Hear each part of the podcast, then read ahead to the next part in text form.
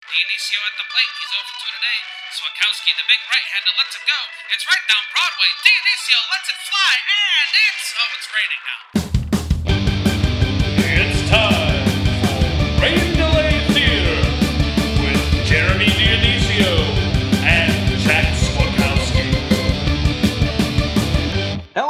And welcome to another episode of Rain Delay Theater, the podcast where two bums talk about other bums at baseball games. My name's Jack Swakowski, And I'm Jeremy Dionisio. and we are going to uh, give you a recap of the September 9th, 2022 game uh, Chicago Cubs versus San Francisco Giants at Wrigley Field. It was a Friday night game.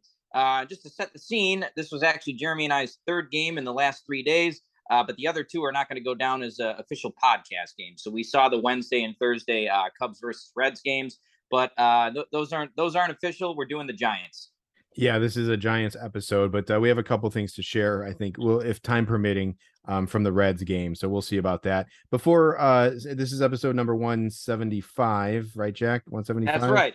Uh, before we get into that, I just want to say a quick programming note. Um, we've been having we were having some technical difficulties here, so um, if the uh the the uh you know quality of the audio is a little subpar for this one uh just bear with us um while we work through those technical diffs um but uh but yeah so um but yes so like this is episode number um, number 175 so um jack i'll i'll just kick it off with my 175 guy Sure. um i picked jack it was slim pickings this week so i i went to um shortstop or shortstops i went to uh stolen bases uh oh yeah. Okay. so I went with uh career 175 uh career stolen bases. I chose a fellow by the name of Goose Gosselin, Jack. Goose Goslin, not to be mistaken with uh, Goose Gossage Correct. Yeah. I or or or Phil Goslin. exactly. Yeah, exactly. It's if they had a kid, um, it would be Goose Gosselin. Um, and Goose Gossage would probably be mad about something that he did uh because he's part of the new generation of uh you know baseball players so anyway um so yeah i've heard this guy's name before and i was kind of curious about his deal and so i wanted to um you know i thought it'd be good to use him as a as a as a player or as a you know as a 175 guy. Um so like i said 175 career stolen bases. He actually had 248 career homers uh, and a 316 career batting average. He's a hall of famer. Um may was in a one-time all-star two-time world series champion with the washington senators. Um and he won a batting title in 1928 so he played from 1921 to 1938 um and uh, they say he got the nickname goose uh because he was a bad outfielder and he had difficulty judging fly balls. And says opposing players said uh, goose resembled a bird flapping its wings when he ran after the ball with his arms waving um so he did have a good arm. He uh he led the al in assists uh twice in his career. And um yeah he was so he was he was a washington senators. He was he was teammates with uh, walter johnson uh back in the day. Um but he played with uh let's see the washington senators the detroit tigers and uh the st louis browns i believe.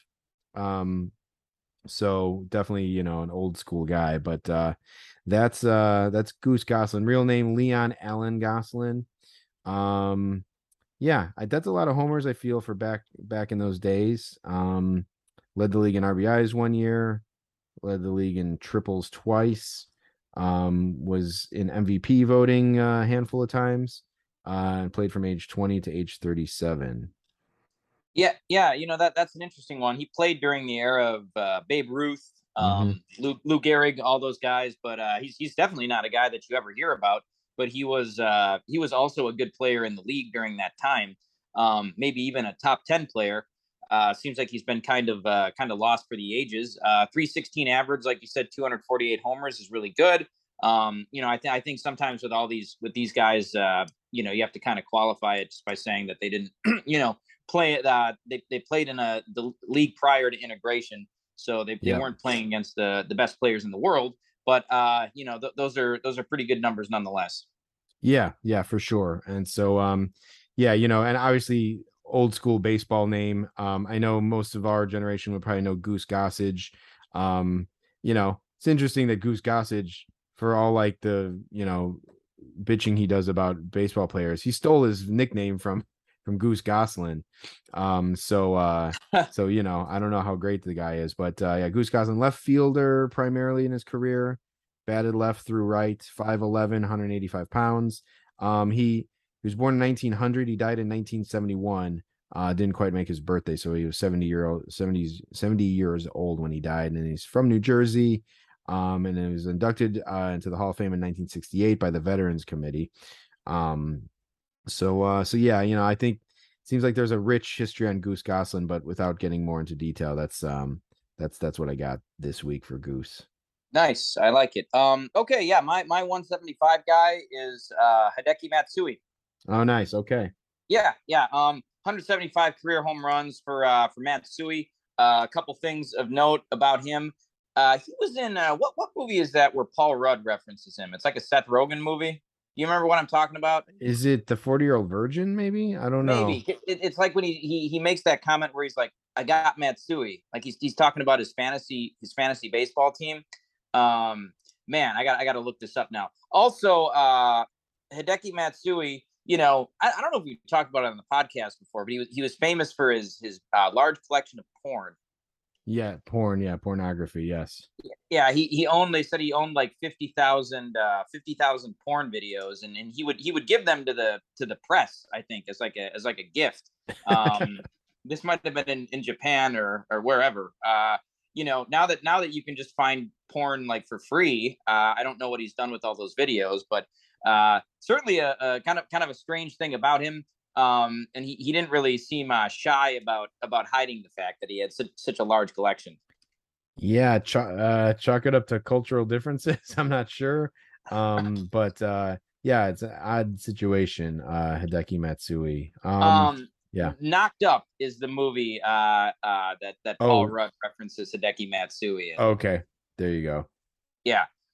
Um, Yeah. He was a good, he was a, he was a, a very good player though. Um, I think his nickname was Godzilla, which is Mhm. pretty cool. Uh, he had a long uh, he had a long streak of uh, uh, just just playing in every single game. Like his first three years in the league, he played 163 and then 162 games uh, in in the two seasons pri- uh, after that. So uh, uh, he, he he was in the lineup every day. He produced right from the start. Uh, he was an old rookie, age 29. Um, but uh, yeah, he, he was always a, a pretty good player until he just got too old.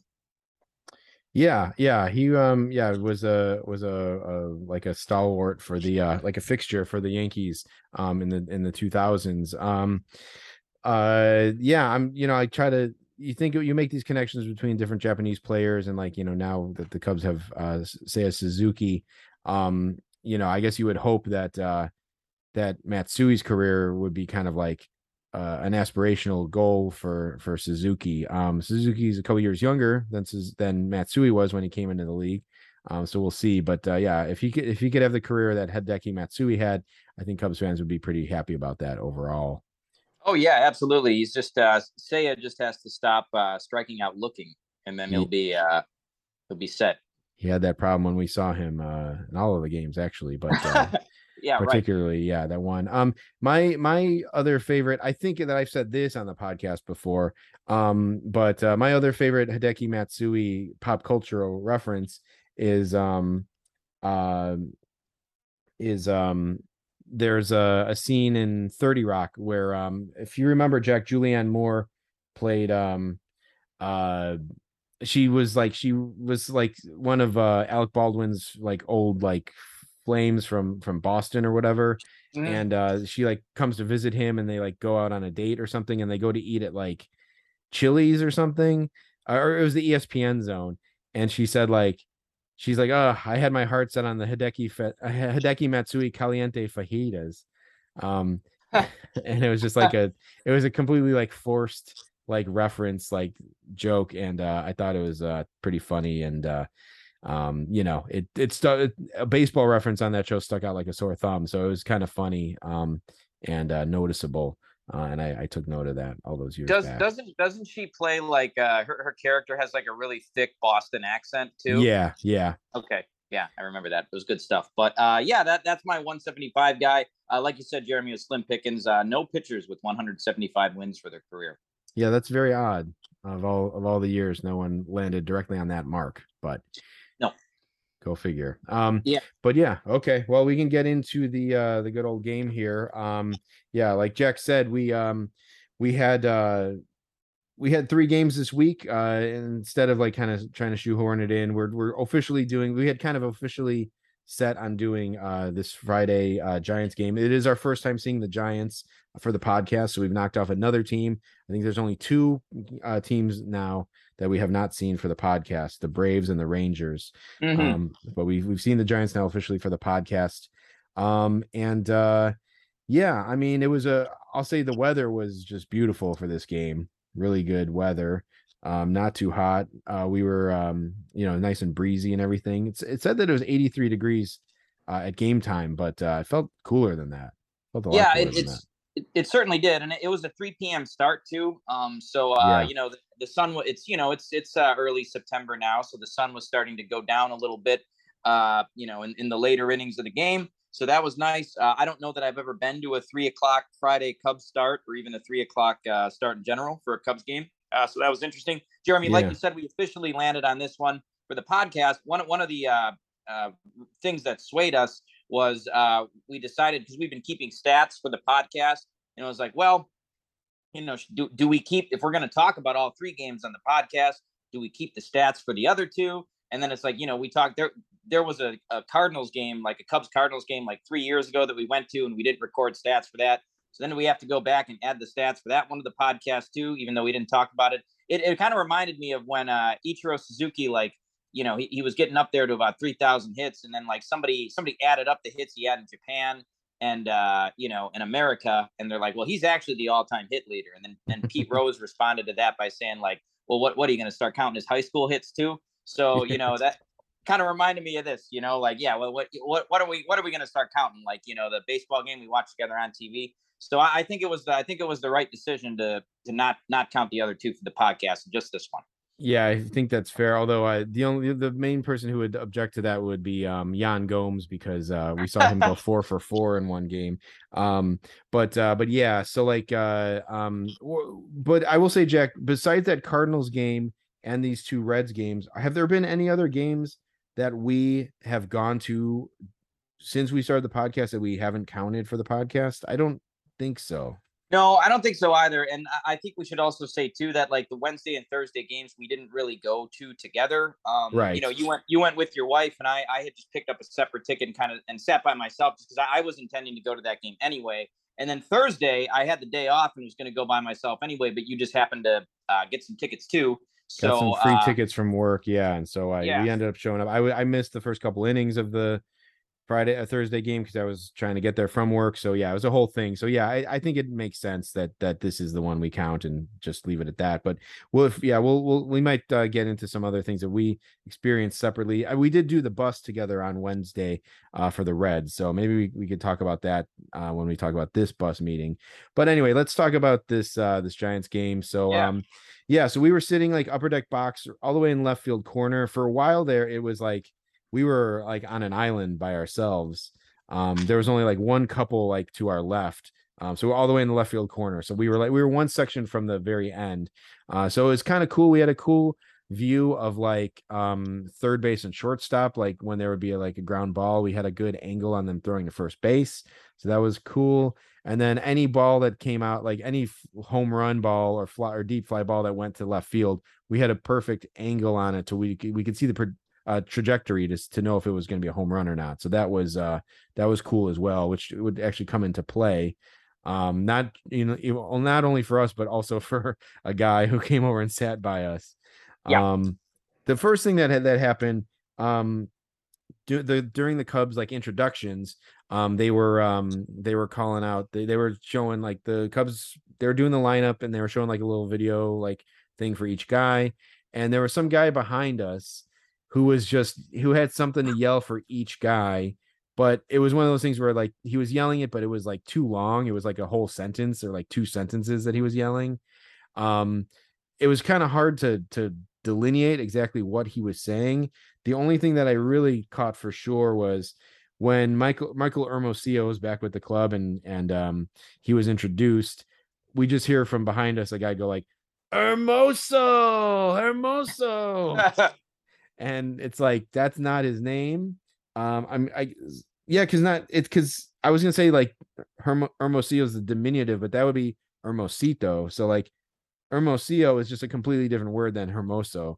Um, so I don't even I don't know. Um, I don't I thought that was either I thought that, that maybe that was like his like little nickname he made up for him, but I think he just just didn't know the name. He just said the name wrong.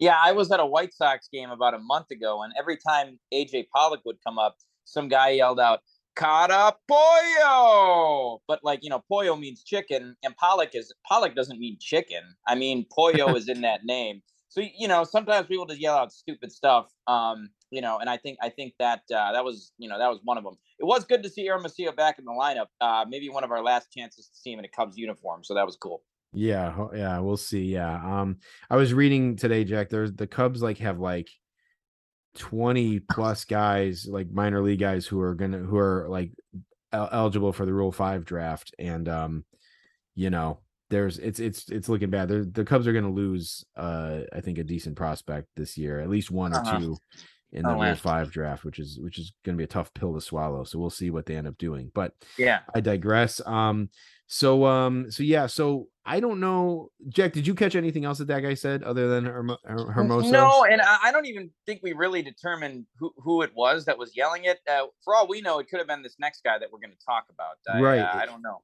it occurred to us. It occurred to me like late, late in the game that this might have been the guy who was yelling stuff. He kind of had that the spirit of of the guy who was yelling stuff. Um, so so pretty much like right after that happened, um, we were sitting down. I think I said like it was a breezy day. Um, we were sitting uh pretty much on an island by, by ourselves. I don't know if I looked back or the guy said I think you know he said something to us. He called our names out. Um, so I hear like this voice over my right shoulder, and it's this kind of like older guy, probably in his like late 50s, maybe mid or late 50s, I'd say. Um, uh, older guy, and he like he he just goes like, "Hey fellas," like we kind of turn around and look at him. He's like, "Hey fellas, the wind is blowing out. How many homers today?" I'm saying I'm saying three to five, three to five homers. And uh, I was just like, yeah, I don't know, we'll see. And I'm like, hopefully it's the Cubs that are hitting them. Um, but uh, I yeah, I think I said like, yeah, you know, I I'll I'll say five, I'll, I'll say like three or something. Um, so so yeah, but Yeah, and, and then I I, uh, I said something. Uh, he just completely talked over my comment, but I said uh, I said yeah the you know the problem is there's not many guys in the game who can hit him, which right, is true. And I thought it was a good comment because the Giants lineup was dog shit. Uh, as you know, the, and the Cubs is you know the Cubs are the Cubs this year. Uh, but like I, I tried to like talk and the guy just totally talked over me. I don't remember what he said when he talked over me. Do you? no, he was just he was just babbling about something like uh like oh yeah, well, whatever. There's a lot of you know the wind, it's crazy wind. I don't know. He just Yeah. like he just blathered something over you. Um, so yeah, so it is what it is. But um, yeah. yeah, let, let's let's say this too like uh, predicting that there are going to be three to five home runs in a game in today's game uh, Mhm. especially like on, on a nice day um you know in the summertime that's not exactly a very bold prediction. Um no, you know yeah, th- yeah there will be anywhere between like two and seven home runs in today's game. It's like it's not you know it's not a it's it's probably it's not a bold prediction at all. Uh this No. guy was this guy was funny though. He was uh he was having a big time at the game. Uh you know he he was moving all around the all around the section. Um he, he got a couple of beers at one point uh these two uh young ladies got up they were maybe in like their early 20s and uh they started they started walking up the aisle and like the guy like tries to the guy, he like hit on him uh did, did you hear what he said? no did you Well, he, No. so there was yeah two two ladies. One one girl was wearing uh, a Christian Yelich Brewers jersey, like blue jersey with like yellow sleeves, and then the other girl was just wearing like maybe a Cubs shirt or maybe just nothing, at- like no like logos at all, whatever. But the guy goes like the the girl with the Yelich jersey walks by him and he goes, "Oh, UCLA, did you go there?" and like that's why I was like, I asked you, Jack, if you saw her hat because I'm like, did was was was she wearing a UCLA hat? Because I don't, I don't, I don't think she was, and I think he just thought the the the Brewers jersey was UCLA. So, I mean, and then the girl goes like, no, and he's like, oh, okay, well, I was just wondering, you know, it's a great place or something, and she just kind of like walked away and left. so the guy definitely shot. He, he, you know, he shot a shot with her. Um, but even if he had a shot, he kind of blew it by like asking about UCLA when she was wearing a Brewers shirt. So that was a swing and a miss for sure. Um, but uh, but yeah, uh, but yeah, he was especially it's it's not even the right colors either. UCLA is powder Right. blue. It's not dark blue. right. Exactly, exactly. That's what I'm. I'm hope it, there's a chance that she had a UCLA hat and a Bruins or- sure. and a and a Brewers um uh jersey, but I I doubt it. I think he just thought that that was a, a UCLA jersey. That, that would be my where my money was at. Um, but yeah, he would like you know the Cubs did hit a couple homers in this game too, to be exact. Um, so this guy would have um you know he would have overshot the uh the over under I guess, but um after the first one, you know, I I couldn't help but look at the guy and he's like, all right, we both we both kind of said like, okay, one down, one down. Like I was like trying to play along with this guy because this guy, like he like Jack said, it was having a day um out at the ballpark. Um, I mean he he was getting a couple beers. Uh, at one point he he called for a vendor for for a beer and like the guy just didn't come. He like the guy didn't hear him. So I was like, I'm sure the guy was like pissed because that that was like you know 10 minutes where he couldn't have a, a drink or whatever. um, but uh but yeah um so he was yeah you could just tell he was just like blowing off the day and just like getting getting a little tipsy at the cubs game hitting on some uh women like more than half his age um um more uh younger and uh um yeah uh although at some point he he did leave like after the seventh inning stretch or something so He did. He did leave. Yeah. it, it was not long after he got shot down by that girl too so i don't know i hope he didn't i hope he didn't view the day as a loss because of that but um but yeah uh so You know, a, a, a lot of people did see that, but you know, still Yeah. he shouldn't he shouldn't view it as a loss. Yeah, for sure. So um so the the next thing um like there was uh you know there's less vendors these days at Wrigley at, at, at Cubs games, at just baseball games in general. Part of it is because they have like mobile ordering. And so they do have a thing now where you can like they brought back like the mobile ordering where you can like order to your uh seat and have like a vendor come and bring you um the food. And so uh the this guy came over and delivered food to these people um maybe maybe this guy was actually even just selling like hot dogs straight up. And i think this was like the group of four guys in front of us who he brought this to which we'll talk about in just one second. Um but uh we i we i saw this this vendor before. I can't i feel like no it must have been i think it must have been um we went with uh i went to a, a game with um past guest mark bubble bath uh, a couple weeks ago. So maybe it was at that game where this where we saw this actually. Um this cubs vendor came uh he walked down into the upper deck box first row and he sat down in the first row put his feet up on the railing and was just on his phone. And he was still wearing his cubs uniform like you know he it's it, he was seemingly still working but he was just like kind of just like fuck it and was just like sitting in the seats like looking at his phone and i was like this is not cool. He was also kind of blocking my view a little bit. Well anyway i've seen this guy now multiple times since then and he just has this kind of like kind of crappy attitude like he's just like man this sucks man like whatever this is just a job like whatever and it's like you know um it's it's it's just it's kind of uh, annoying to see i guess i don't know um he looks kind of like just a like a smart ass I, I don't like i don't like the look on his face but anyway he came over and he brought food to these guys and i i, I remarked to jack like oh this is i this is this i saw this guy you know sitting in the seats like not doing his like just on the clock or whatever. So he um brought this these food this food to these guys he walks by and like he just like he's he walks into the aisle and starts going up and he walked when he, he walked right past me i heard him go like ah shit. Like that. Like like not and not like uh mad like oh shit like i forgot my keys. It was just like he was just like ah shit like i'm tired man. And it's like dude this is your job. Like i i agree that it looks tiring but it's like you've you've probably been doing this job for like you know five months at this point now since the beginning of the season. It's like don't you know i he seemed surprised of, of the rigor of this job but yeah he just like let out this like this like uh this fluster or this like just exhausted like oh shit and i was like man this guy is a complete completely unprofessional Yeah, I mean, you know, so much, so much for the friendly confines. Um, like you know, you got you got the Giants playing their their third game in 24 hours. You know, and this guy can't even get through a, a two hour shift.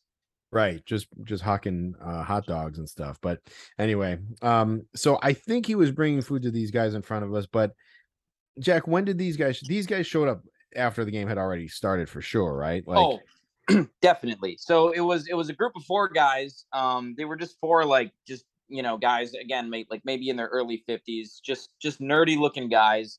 Um, you know, one one guy looked to me he looked like Ben Kingsley. Well, they, uh, they were. We should say that they were like middle aged guys for sure. They weren't like nerdy like you know college guys or something. These no. were like these were like 40 50 somethings um together and like they looked like you know fucking like it was like the deep chill or something like these four guys like like uh you know like um maybe they were friends from college or something and they were like kind of getting together i don't know what the deal was but they were yeah they were just like dad dad age guys yeah and the, the weird thing about it too uh so, so is it the big chill is that what you're oh the, yeah the big chill yeah yeah with uh yeah yeah so I've, I've seen that um uh, but uh, yeah, so I, I agree though. Um, and, and like the just their their relationship and them being together, like they, they seem very incongruous uh, in relation to each other. Like they didn't they didn't look like four guys who should have been hanging out. Um, it was just it was yeah. they, they had like a weird vibe, but they also had like a very dorky vibe about them too. Um, there there was one guy. Uh, he was wearing a Derek Jeter All Star Game jersey. Was that from the 2014 All Star Game? What what All Star Game was that from? I, honestly, I'm not sure. It, I feel like yeah. it was maybe older than that even, but uh, may it could have been it could have been the 2014 or 2015 All Star Game, or it could have been like from the aughts. I'm not sure. Yeah, and, and this this guy, it, correct me if I'm wrong, Jeremy, but it was it was the guy who was in the uh in the in the Jeter jersey. He did this this just this this dorky pose where he had a hot dog in one hand and a beer in the other hand, and he like he held he held them out and like almost as if he was shrugging like with these two items in his hand, and like his, his buddy took I, a picture of him. It was just the delete. I wish I could could like take a photo and post yeah, it on, online. You know? Yeah, it's definitely a visual sort of thing. I don't even know if he. I don't even think he was shrugging. I think he was trying to look cool. Like he had he held the beer up like he had just taken a sip of it, like kind of holding it up by his face, and he held the hot dog like kind of down by his like waist eh, to to his side, kind of like check it out, man. Like like as if he just pulled it out of his pocket or something. Like boom, hot dog. Like you know, you know, and then holding the beer, like if as if you were like on like you know a beach like in Malibu or something. But it's and it's like, dude, you're you don't you're not impressing anyone. Like this is not cool. First of all, anyone can get a beer and a hot dog, so it's not that big of a deal. And clearly, like you know anyone could get into to the stadium like you four dorks got in so like like what anything you're showing right now is not impressive it's like it's the least like it's attainable like it's like the most attainable you know possible thing so it's like yeah not not impressive at all um but but yeah so but he did he did the uh he he had his buddy po- like take this picture for him of course he was kind of standing in our in our oh. sight line. Oh yeah, yeah, absolutely. And there, there was another guy too, and, and, like we should say that these guys weren't really sitting together like the whole time; they were just kind of no. sitting around each other. Um, and one of the guys sat right in Jeremy's sight line. Like there were seats everywhere. There were seats just everywhere in front of us, and this guy just sits right in right in Jeremy's sight line, just completely oblivious to the fact that he's sitting in front of anybody. Yeah, he was um he he yeah, they they were just they just kept moving like they would get they would go and get beer. Like I actually you know what another dorky thing that that happened was the four of them showed up and the one guy like goes he's like, "All right, I'll get the beers." And he's like, "I need someone to come with me." it's like what a lameo thing to do. It's like, "Please, someone has to help me." Like, you know, it's like like I'll buy the beers, but I'm making you, you one of you guys come with me and carry two of them. It's like uh, geez, like Bill, like you know, like could you make this any less like fun or enjoyable? Um, so that that that happened. Um, but like yeah, like two would come and get beers and they'd sit in a different spot, like across the aisle. Then two guys would get up and like like just move further away just to to see what it looked like in these seats for like you know an inning, and they were just moving around forever for like like constantly. And yeah, one guy sits down like in the row in front of us, and then like three rows like three seats over so he was directly in my sight line so that was uh super annoying um uh there was one guy the the third guy who like we haven't dis- so there's the that guy. That guy definitely had like the most dad energy. I would say he was just wearing like a faded polo shirt.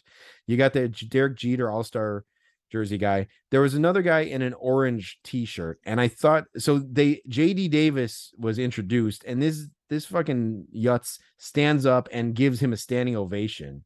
And I'm like, what the hell are you standing up and cheering for JD Davis for? So I'm like, is he like a, a Giants fan and like he just happened like he's just like he just decided to like show it at, during this at bat. But no, when they left, I saw he was wearing a Mets t-shirt.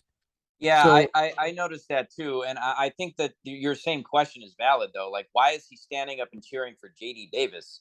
Right. You know, no, it's J- like JD Davis is okay.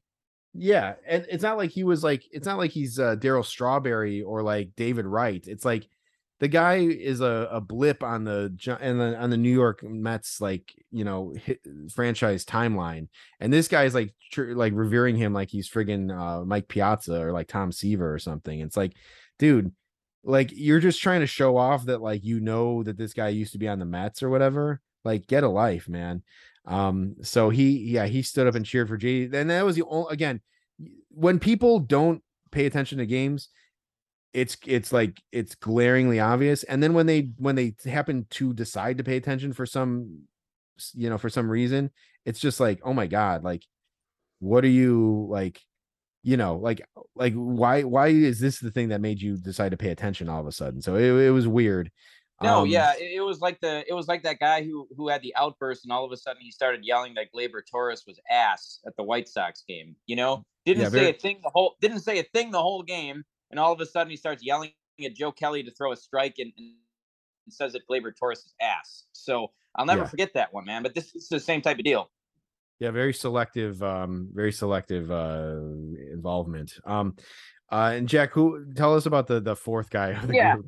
Yeah, so it, it was a so you got a, a Jeter All Star Game jersey, a, a guy in a Mets T-shirt, the biggest JD Davis fan ever, just some random guy in a polo shirt, like a faded polo, who's sitting in Jeremy's sight line, and then you have a fourth guy uh, with a completely like shaved like cue ball head, uh, who looked who looked like Ben Kingsley. Like I kept calling him Ben Kingsley. Like he had like the little guy like Ben Kingsley, Stanley Tucci energy. He was dressed in in in khaki pants and like a Ralph Lauren checkered uh, button down shirt. Um, he looked like he just came from the office, even though none of the other guys were dressed like that. And here, you know, he didn't really do anything. Uh, but he, here's the real kicker, though. These guys let they they got there after the game started, and they left at in like the bottom of the fourth inning.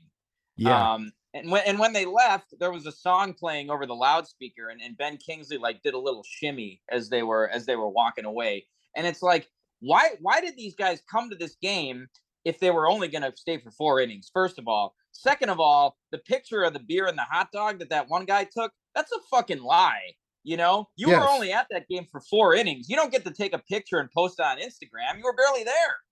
No, exactly. And he's he's gonna tell all his friends like or like he'll post it and then like people will be like, Oh hell yeah, Cubs game, and he'll be like, Yeah, man, it was, you know, it was sweet, you know, beautiful day at the ballpark. It's like, dude, you I hope you say like it was a great two innings at the at the game because that's all that you like have have claim to. Like, yeah, it would be to, it would be a complete misrepresentation for him to like make it seem like he went out for a day at the ball game, like because he was there for like four, 45 minutes or something like you know people have waited longer in traffic um you know around the stadium uh than this guy was at the game for total so they're they're all a bunch of phonies um jack the uh the ben kingsley guy also had like some jeff bezos like vibes as well Eh, too like, yeah, that that's a good one. I I- I might even say yeah, it was almost more Jeff Bezos than Ben Kingsley for sure. Yeah i think he um you know i i'm not sure if he makes as much money i don't i'm not sure if he's worth as much as jeff bezos is but um you know uh that's a that's another story um but yeah those guys were were annoying i mean they they're in the running for fan of the game for sure fans of the Oh, yeah. game Oh, yeah. um but uh yeah there was uh let's see we we had an uniform spotted um Yep. at the game uh carlos rodon was starting the game um for the giants um guy who like you know has been there's been some suggestions that the cubs should go after him in, in free agency um would make sense because he pitched with the White Sox for so many years. Uh, this guy would, this next guy would, uh, would you know be crust. He would probably like his head would explode if if the Cubs signed uh Carlos Rodon because he was wearing a, a Carlos Rodon uniform. He had a road, he had a Giants jersey and um, a White Sox hat. Um, it wasn't a Carlos Rodon jersey, Giants jersey, I don't believe. Um, but uh, Giants jersey, uh, White Sox hat, like just trying to like just clearly, you know, staking himself against the Cubs in this particular outing.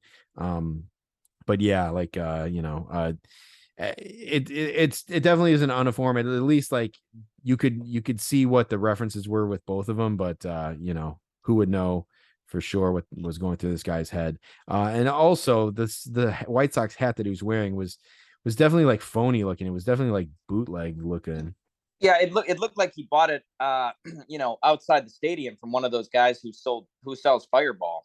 Yeah, no, yeah, exactly. Yeah, and that's exactly what I was going to suggest, Jack. Um, like the uh, we don't ever really talk about it, but they're along with like you know beer and and and hard seltzers. They these guys also sell these like pretty crappy looking like White Sox hats that, that are totally bootleg. Yeah, um, uh, and uh, Jeremy, I, I actually hadn't thought about that before, but you know, throughout the game we were talking about the Cubs might sign Rodon. That that would kill White Sox fans. Uh, Oh, that yeah. would that that would be really funny. That, that that's another aspect of that that I hadn't really thought about, but that's uh, that's good. That's good stuff. Yeah, most definitely. Yeah, so Jeremy, every once in a while we'll find ourselves situated by somebody who just likes to hear themselves talk, um, and they'll be right behind us, so we can catch a lot of the things that they say. Um, and mo- mo- most of the time, it's just the, the most inane stuff you, you could possibly think of. Um, and and that happened today. Uh, there, there was a, a guy and a, a gal behind us, um, probably in their twenties. Uh, I got the vibe that they were in like their mid twenties, uh, sort of just maybe a couple of years out of college. Uh, and the guy was doing most of the talking, and he was just one of the most insufferable people you could possibly imagine. Yeah, um, yeah, for sure. Uh, definitely in their mid twenties for sure. Um, uh, they were just talking about like everything. They they remind it reminded me very much of the conversation we heard back at the Under Armour game, uh, with the uh, oh, I got it, write off those Yep. people, tax write off. Like it, it reminded me a lot. It had a lot of that vibe to it. Um, at first, the guy like the guy was saying like the girl was saying like see look look over there um and he's like oh my god yeah right like and she's like yeah look they're roof they're on the rooftop and he's like i had no idea. I had no idea. Like i didn't know that they weren't part of the stadium. I thought that that was part of the stadium. And he's like look wrigleyville rooftops he sees like the like the sign that says wrigleyville rooftops and he's like all right we got to look it up right now wrigleyvillerooftops.com look it up. And like they looked it up and i'm like who the fuck doesn't know about the fucking rooftops like outside of wrigley field? Like man even if you don't know anything about baseball like i feel like you know about the rooftops at wrigley like it's it's it seems like ubiquitous like i don't i i just i i don't get it i, re- I really don't get it No, I, I mean it's it's unless he he was from out of town, but even then, even then, like They- you know, you you I think you they- know about it. It's like the ivy. Yeah, I think they were from out of town, but I still don't I still don't give them a pass on that. Like, It sounded like they were from New York or something because they were they were just talking about everything. So they talked about the rooftops and like I don't know what their you know their query to uh Wrigleyville rooftops.com um you know figured out. I think he said like we got to do that. We, he's like yeah, we got to do that. Um and I heard them I heard just her bits and pieces here and there and then I heard the girl say like well New York's baseball team is the Mets and I'm like, what? And like then I was like, okay, these people just are just a mess. Like, so she's like, yeah, New York team's baseball, New York's baseball team is the Mets. I'm like, what? Like, I hope I missed, I hope I caught that like really out of context. Like, she's like, can you believe what this idiot said? she said New York baseball team is the Mets. Like, and I'm like, wow, you really don't know anything about baseball. Like, hopefully that that was the whole context, but that was ridiculous. Um, and then then they just like went off on like a 25 minute conversation like uh conservatively 25 minutes about like we about this one topic I, it started with i heard the guy say like i hate fast fashion and they were just they were just uh, gone on a on a interminably long conversation about fast fashion Oh yeah, yeah. Like like the guy was like, yeah. So uh, you know, uh, like uh the the item is made in Vietnam and then they put it in plastic bag A or plastic bag B or plastic bag C. I had no Mhm. fucking clue what what he, what he was talking about. Yeah, he's like they Um, arrive, they arrive, they're all in plastic bags, and so it's plastic bag A or plastic bag B or plastic bag C. Like, what the hell does that mean? I don't know. Yeah, no, and he, you know, he was uh, just repeatedly like it was not just him griping about the fashion industry. What what I took from that conversation is that like he, you know, was trying to break into the fashion industry, or maybe that had been his major in college. And it's like, hey, man, I I've, I've heard this type this type of thing before. Like you're griping about the fashion industry because you can't break in because you suck. Like you're because you're a fucking loser and you're not good enough. That's why you're griping. Like if the fashion industry wanted any part of you, you, you know you you would be uh, you would be singing its praises but in, instead you're griping about it because you're a failure um so th- that was that was what i got out of it I mean, I, I'll say, and I said this to Jack about fact. I said after this conversation, I never felt more like buying some fast fashion uh, items ever. Like just whatever this guy was talking about in favor of, I wanted to do the opposite. And if this guy, if if this guy talks like this at meetings, I can see why he, you know, why the fashion industry doesn't have want to have anything to do with him because like I would just want to get, I would just want to do the opposite of whatever this guy does. He was just so annoying uh with the way he was speaking like it was it wasn't even his tone or like it, it was just like there his his overall lack of knowledge and um just like he was just drolling on and on and on about fast fashion. It's like dude this sucks. You suck. You're boring. This topic is boring. Like let me get, get me another beer. So at least i'm like drunk. Like it was it was horrible. Um they they they finally stopped at some point and i said to jack i'm like wow this is this is the first break in a long time. And like you could feel because here's the other thing we were by ourselves the whole time and then these fuckers showed up in like the third or fourth inning and they were sat directly behind us even though there was they could have sat staggered to us or whatever and just fucking yapped the whole fucking time. And we were like having a nice quiet like chill like experience. And these people like sat right behind us and were just yap yap yap yap yapping behind us the whole time. And then when they stopped i could feel i almost felt like i could breathe deeper again. It really was like oppressive like how much they were just fucking yapping on. And uh i was said to jack i'm like this yeah i can feel like the like you know the the the break the in, in conversation. And it felt it felt great. And then immediately after that uh the the the, the uh giants pulled a pitcher and they started playing the ymca and this doofus starts stomping his feet to the beat it's like do do do do do like uh-huh during the intro to YMCA, just stomping his feet, which are close to our ears, and it was just like, dude, you just suck completely. yeah uh, jeremy did they um did they know what the ymca was Well, so then like then after the song, like you know, they they then they started talking about the YMCA, and like I heard the girl say like, "What is the YMCA?" And like and like then like the guy was like talking about, I think he was saying like, yeah, you know, people can go there and you know take a shower or something, like you know whatever, and like.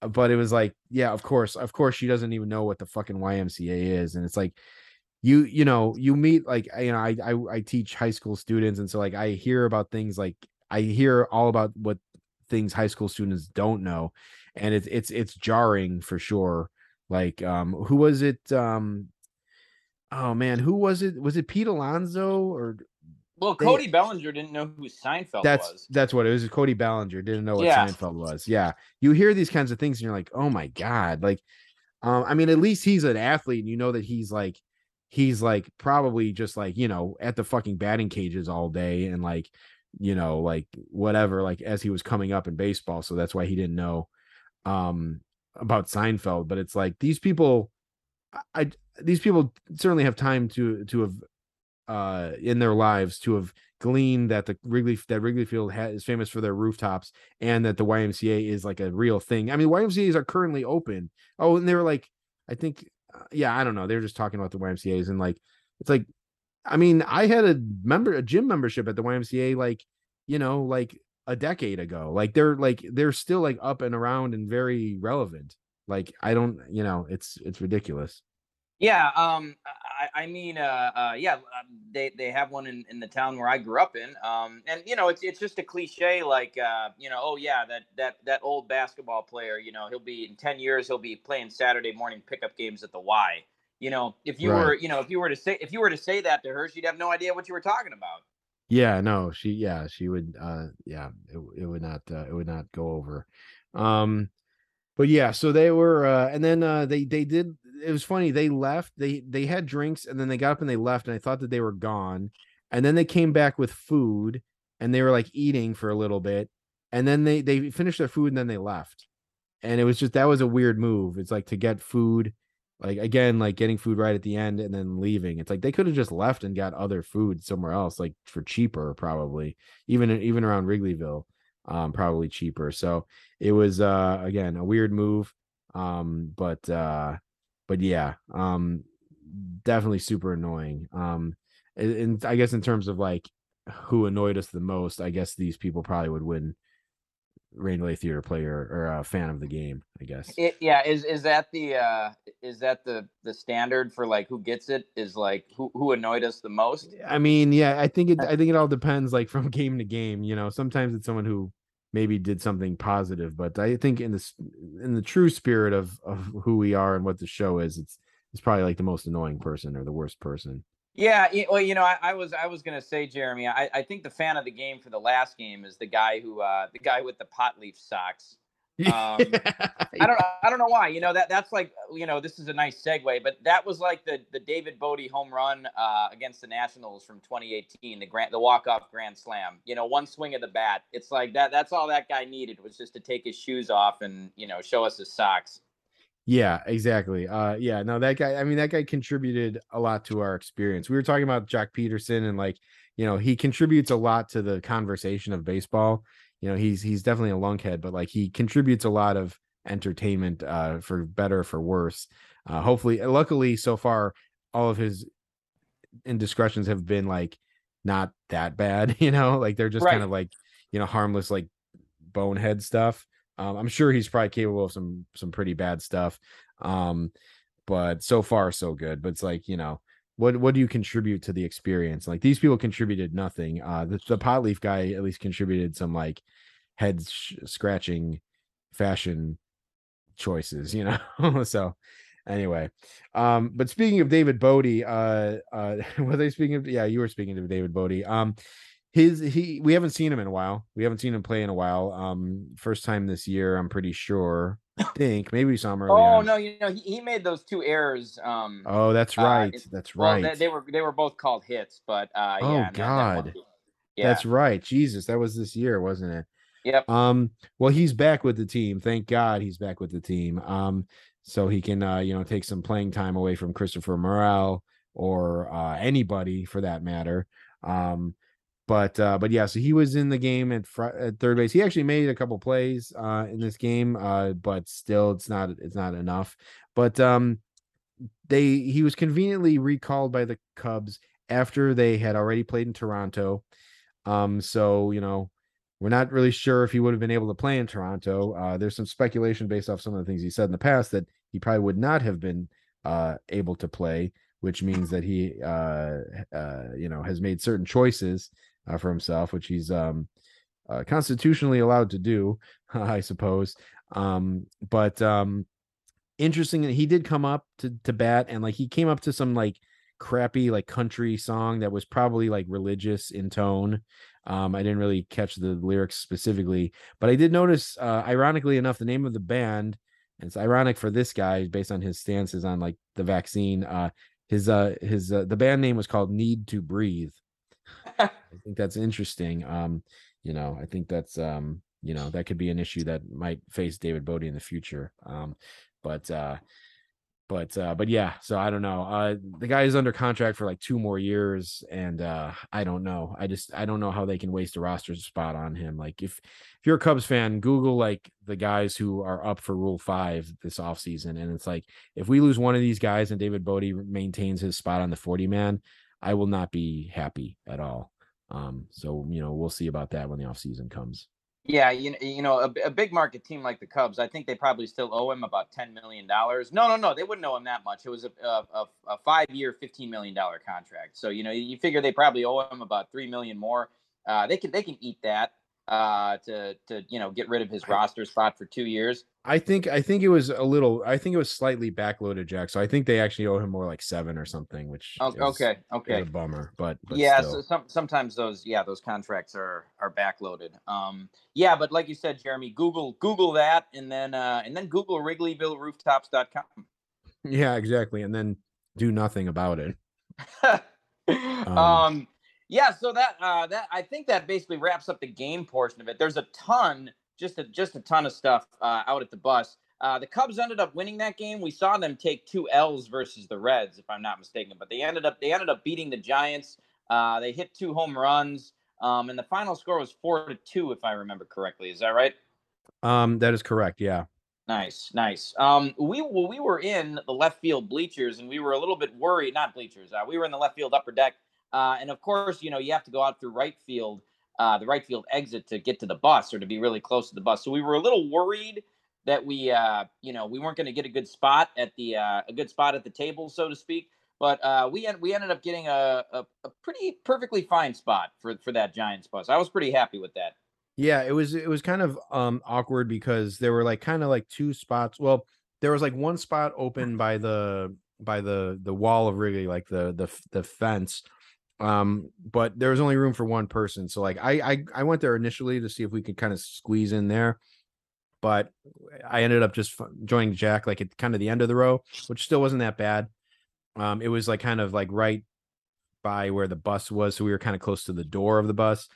There was a guy to my left a big guy older guy um who was like who had like several binders with him and he was clearly like a pro grapher guy like he was definitely there for the the autographs, and it wasn't his first rodeo, and uh, he was like kind of ready to go, like with all his cards and everything.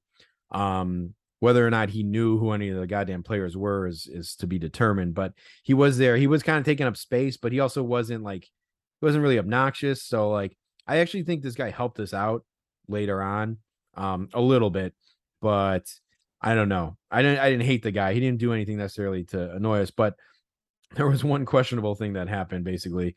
Um, the first guy who came out for the Giants uh, was pitcher Zach Littell, which was odd because he was also the last pitcher to pitch for the Giants. So um, there were definitely a lot of uh, family and friends and girlfriends and wives like on on the bus, like coming out. They almost filled up like a whole bus all by themselves, um, which was kind of crazy. The game did end around um, like six o'clock, maybe six fifteen ish or so. So it seemed like kind of prime territory for like, um, you know, guys to shower, meet up with their friends or family or whatever, and then go out to dinner. So we kind of thought we would like miss a lot of the, um, a lot of the, the the you know players or coaches because they might go to dinner. Definitely, there were there were some guys who just never came out um of the of the bus exit. Uh, but the first one out was Zach Littell, and he had just pitched I'm not sure if he showered or he just got changed right away or what, but uh, he came out and he was kind of like rushed and like looking to like meet people. I, it, it, seemed like he got right on the bus and we noticed him right away because he's he's pretty noticeable. He's like got red hair and a beard. And uh, I was saying, I said to like Jack, I'm like, you know, we see the guy coming down and we try to say who it is to each other just so we know. Um, and so I think I said to Zach or to, to Jack, hey, it's Zach, it's Littell. Um, and he came out and he looked rushed and his I feel like his hands were maybe full. So I wasn't we weren't really even gonna like re- yell for him. I did have a card of him, but the pro grapher guy next to us goes like, "Hey Zach, you got time for one?" And um and he kind of Zach like just kind of Littell just got on the bus or whatever. Um and it it occurred to me that like maybe this pro grapher guy heard me say like Littell and then he like it's like oh there's oh that's Littell okay and then Zach come on um, so I'm not sure. The jury's out on that one, but um, uh, not shortly after that, he he ended up leaving. Uh, you know, pretty early. He left after like like Longoria came out, I think. Yeah, uh, he he. I, I suspect he was maybe waiting for Longo to come out, uh, and then when he didn't, he just left. Uh, you're you're right, Jeremy. I was trying to pinpoint exactly when that guy uh, when that guy left. Um, Mhm. Yeah, that that was a that. It, it's always funny when someone's waiting for one specific autograph and they leave, like that guy who was waiting for Jose Hernandez and didn't get him. Um, yeah, like, like yeah, like you said, he uh, this guy didn't really give us any problems, and he, he had like sunglasses on too. Like he was kind of like a squirrely looking guy, but he didn't Yeah. really do anything. No, he didn't, and um, he'll come up in a second. Uh, not in a major way, but it's something that I noticed. I don't know if Yeah. you did as well, Jack. But um, so guys were pouring out, and the Giants were like kind of on the harder side to identify. First of all, they have a lot of scrubs anyway. Um, Austin Wynns, Austin Dean, Austin Slater, uh, Brian Yeah. Austin Green, uh, you know, Steve Austin, whatever. Um, they got all these guys um who like who the hell are these guys so like those were guys those were almost like lost causes to catch um in general um tommy la stella is on the team and he came out and uh no one really seemed to like notice or or like he he kind of like kind of snuck up on us a little bit um but jack you did yell you yelled tommy right you yelled for him Yeah, I, I did. I did yell Tommy. Um, I, I I don't really particularly like Tommy La Stella, and I didn't really want his autograph. But uh, you know, I know, I know, I know you kind of wanted him, so I just, uh, I was like, ah, I got nothing to lose, so I did yell at him, and he, Yeah. he waved. and he waved yeah he was he was already on the steps of the bus but he kind of gave like an awkward like last minute wave when he realized like we we yelled for him so at least that's something you know we definitely have our like our like judgment systems for these players like either they stop and sign or they like say hi or they wave or they completely ignore us uh like Yep. fucking jake fraley or uh almost all of the brewers uh roster Yeah, Uh, or but- hon- honestly, uh, honestly, a lot of the Giants too. Um, yeah you know, we we should say uh, a couple things. First, the Giants uh, had played a doubleheader in Milwaukee the, the day before, Mhm. um, and uh, and then they lost today. They lost the two games against the Brewers, so they did take three losses in the last 24 hours, which uh, that that's not that's not good uh, circumstances for getting autographs. Um, Yeah. Also, this is the first time a team has had four buses. Um, uh, Jeremy, like you said, like bunch of people, a bunch of family and friends and kids and whatever were pouring into the first bus. The first bus was almost entirely full of friends and family. Uh, we'll get to this later, but there were actually a couple players who got on that bus and then got off it, probably because they were like, ah, you know, fuck this. I, you know, this is the this this is the least cool place I could possibly be. Um, yeah so uh, yeah, that that was strange. There were there were four buses, which is not something we'd seen before. why don't why don't you tell us about the that guy who got off the bus right now Oh yeah, okay, sure, why not? Yeah, so I, I guess I was specifically talking about one guy. Um, Lewis Brinson is on the Giants now. I, I I don't even think I knew he was on the Giants, Uh, or it was one of those things that like I saw the other day when I was looking at a box score and I saw Brinson in center field and I was like, it's got to be Lewis Brinson. So of course I clicked on his profile and it was you know on MLB.com and it was him. Um, so he has resurfaced uh, with the Giants. Um, you know he's back from the dead so to speak. Uh, I thought he was finished, you know, completely washed. Uh, you know, the never did anything in the Brewers system, got traded, uh, never amounted to shit with the Marlins. But now he's on the Giants. Um, he's actually got like three homers and 20 at bats. Uh, but this is a guy who was just hanging on by uh, uh, the thinnest of threads. And uh, he walks out to the bus and he's got sunglasses on and he's got like, you know, these like cool looking kind of like a button down shirt that's unbuttoned with a t-shirt under it. He's wearing some, I think he's wearing like a, a couple of like a, a gold chain necklace. And he's just uh he's just got like big uh big Willie Mays Hayes energy. You know, he's just like he's he's shaking his hair around, like Yeah. he's he's laughing, he's smiling. or and lorenzo like- cain energy Yeah, he that that was Lorenzo Cain energy. You know, he was I I may have even, he may have even stuck out his tongue a couple times. And it's just like dude, you are like you are on the fucking brink of being cut at any moment, and you are a you are a bust, and you have never amounted to anything. And we, of course, we like called for him. He didn't acknowledge us at all. He walks on the first bus, which is the family bus, and he immediately gets off, like just like totally too cool for school. Didn't want to be on that family's bus. I'm like, Yeah. who the hell does this guy think he is, man?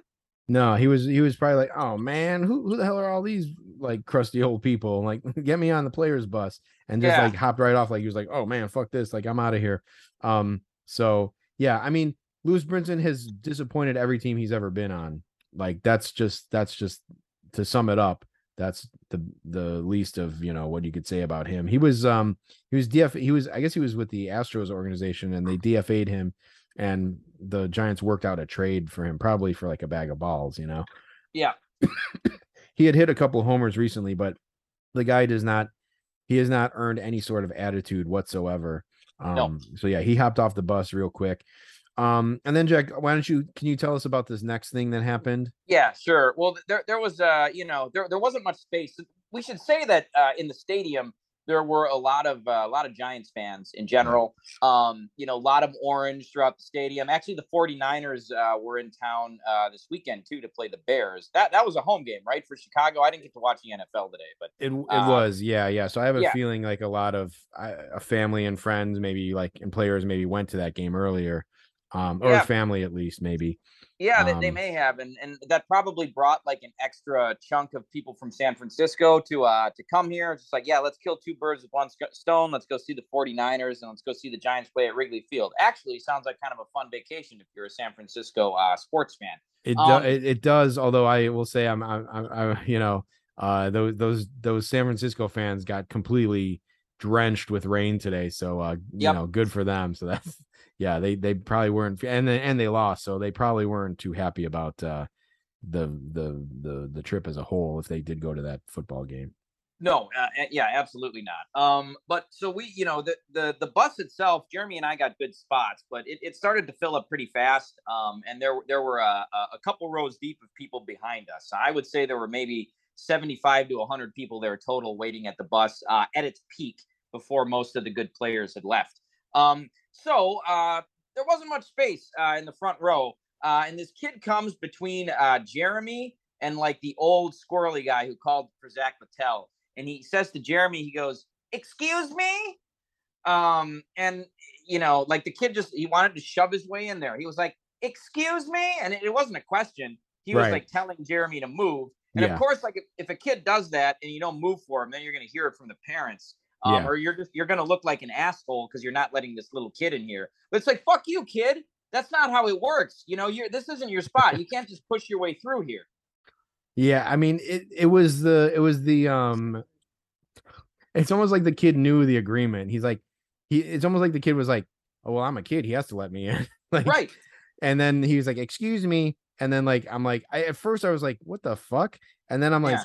"Wait, this is a kid." And I'm like, "Uh, okay, buddy, get on up here." Or I'm like, "Okay, get on get in here or something." But then we were really fucking packed in because after that, like Yeah, we, we were. So th- this kid just totally didn't didn't earn his spot. Um, you know, you know what this whole graphing thing has made me think of. Uh, Jeremy, have you ever seen the movie The King of Comedy? uh-huh. Yeah. So there, there's this one part where uh, Sandra Bernhard, who plays uh, uh, Robert De Niro's um, crazy friend, uh, they're outside of the late night talk show that they're both fans of, and uh, uh, you know, they're they're yelling at each other about something, and uh, uh, Sandra Bernhard's like, you know. Rupert, uh, Robert De Niro's name is Rupert Pupkin. She goes like, Rupert, you didn't, you never did anything for me, blah blah blah. And then and then Robert De Niro goes, he goes, what do you mean I never did anything for you? What about the time I gave you my spot? I waited eight hours in line to see Jerry, and then you came along and I gave you my spot. Uh, and it's like that's that's what that's what graphing is, man. You know, like yes. you get a, you get a good spot, and it's important. You know, like you- Yeah. you can't move from your spot, or you're gonna you're gonna lose it. You can't get your spot back. You know. Yeah, Um, no, most definitely. I will say though, you know, then you know, and judging by your your impersonation of De Niro, I I suppose you're Rupert in this scenario, and then I'm uh, Sandra Bernhard, which that's fine, I suppose. But um, but yeah, uh, so so yeah, it's I mean, yes, it's it's very much like that, and like I I you know, I'm not that isn't lost on me. I I understand like our place um in that kind of uh ecosystem uh now Right. that we're doing in real life but but yeah it is def- that, that is definitely a good point like yeah and that's a a- amazing movie and a great line too Uh, yeah, absolutely. Uh, so, so yeah, that happened. Kid forced his way in. Um, tur- oh, so you know, the Giants weren't signing for many people. Any, like really, none of the Giants were signing, so it didn't matter. Uh, but uh, about halfway through, uh, through the whole thing, um, this guy uh, on rollerblades uh, comes up. This this masked Avenger, um, and Yeah. he was wearing, you know, American flag garb. He had an American he had an American flag over his face as a mask. I think he was on Yeah. rollerblades and he he had a big a big flag that said "Let's go Brandon" on it. Yep, he sure did, Jack. Um, I saw, I was, I was looking at you, Jack, at some point, and I saw over your shoulder this fucking uh specimen, and um, yeah, he was like, uh, he he he had the whole thing. He, the American flag as a scarf up to his like like the the edge of his bottom eyelids. Like so I mean, hey, this guy is very proud uh, to be waving that flag. So proud that he'll cover up his entire face, and then he had a hat on above that. So um, super brave and proud and respectable this guy is, and not to mention the fact that he was on rollerblades too, and it's 2022, not 1993. So that's another thing too. So I mean, hey, I'm glad that this guy is so proud and so brave to be doing this that he's just you know showing his face and uh, just just kind of like putting himself out there. Um, he disappeared after a while, but the, the, the security guards did get, get have eyes on him, and they were kind of like saying like you know they were kind of talking to themselves about the guy, but he ended up being a non-factor. Um, so you know I don't know if he was going to try to storm Wrigley Field or not, but uh, I don't know if that would have proven you know matched to his agenda. But uh, but yeah, he was he was there and gone pretty quickly. Yeah, uh, you know the funny thing is, like, you know that he's doing something that's pretty confrontational, and uh, he's he's wearing rollerblades. So if, if he was Mhm. to get in any type of fight or anything, he he's basically screwed. And Yeah. you know the way the guy looked, like he's not going to be able to go very fast on those rollerblades. Like No, he's basically fucked if anybody has anything to say about what he's what he's doing. So it was just it was just a dumb, puzzling decision to begin with. But uh, yeah, just uh, you know, just a, a troll in real life. Yeah, exactly. And perhaps even resembled one we wouldn't be able to know because of the scarf. But um, but yeah. So um amongst other things that were overheard though, um uh I don't think it was the same kid, but there was some little kid who was Yep. waiting back there it, it trying was to a, get it was a different kid. It was a different kid. Yeah. Okay, yeah. Trying to get autographs and he was like talking to his parents and it's like, all right, like who do I get? Like, you know, blah blah blah. Like, what about him? And like I heard the dad say, what did the dad say? He was like, he's like, um, oh, he's like Joc. Joc's your guy. Joc's who you're trying to get. And like, I don't know if that kid was trying to get Joc or the dad was, but he's like, I, I heard him say like Joc's your guy. That's who you, that's who your guy is. and like, it's like, okay, okay.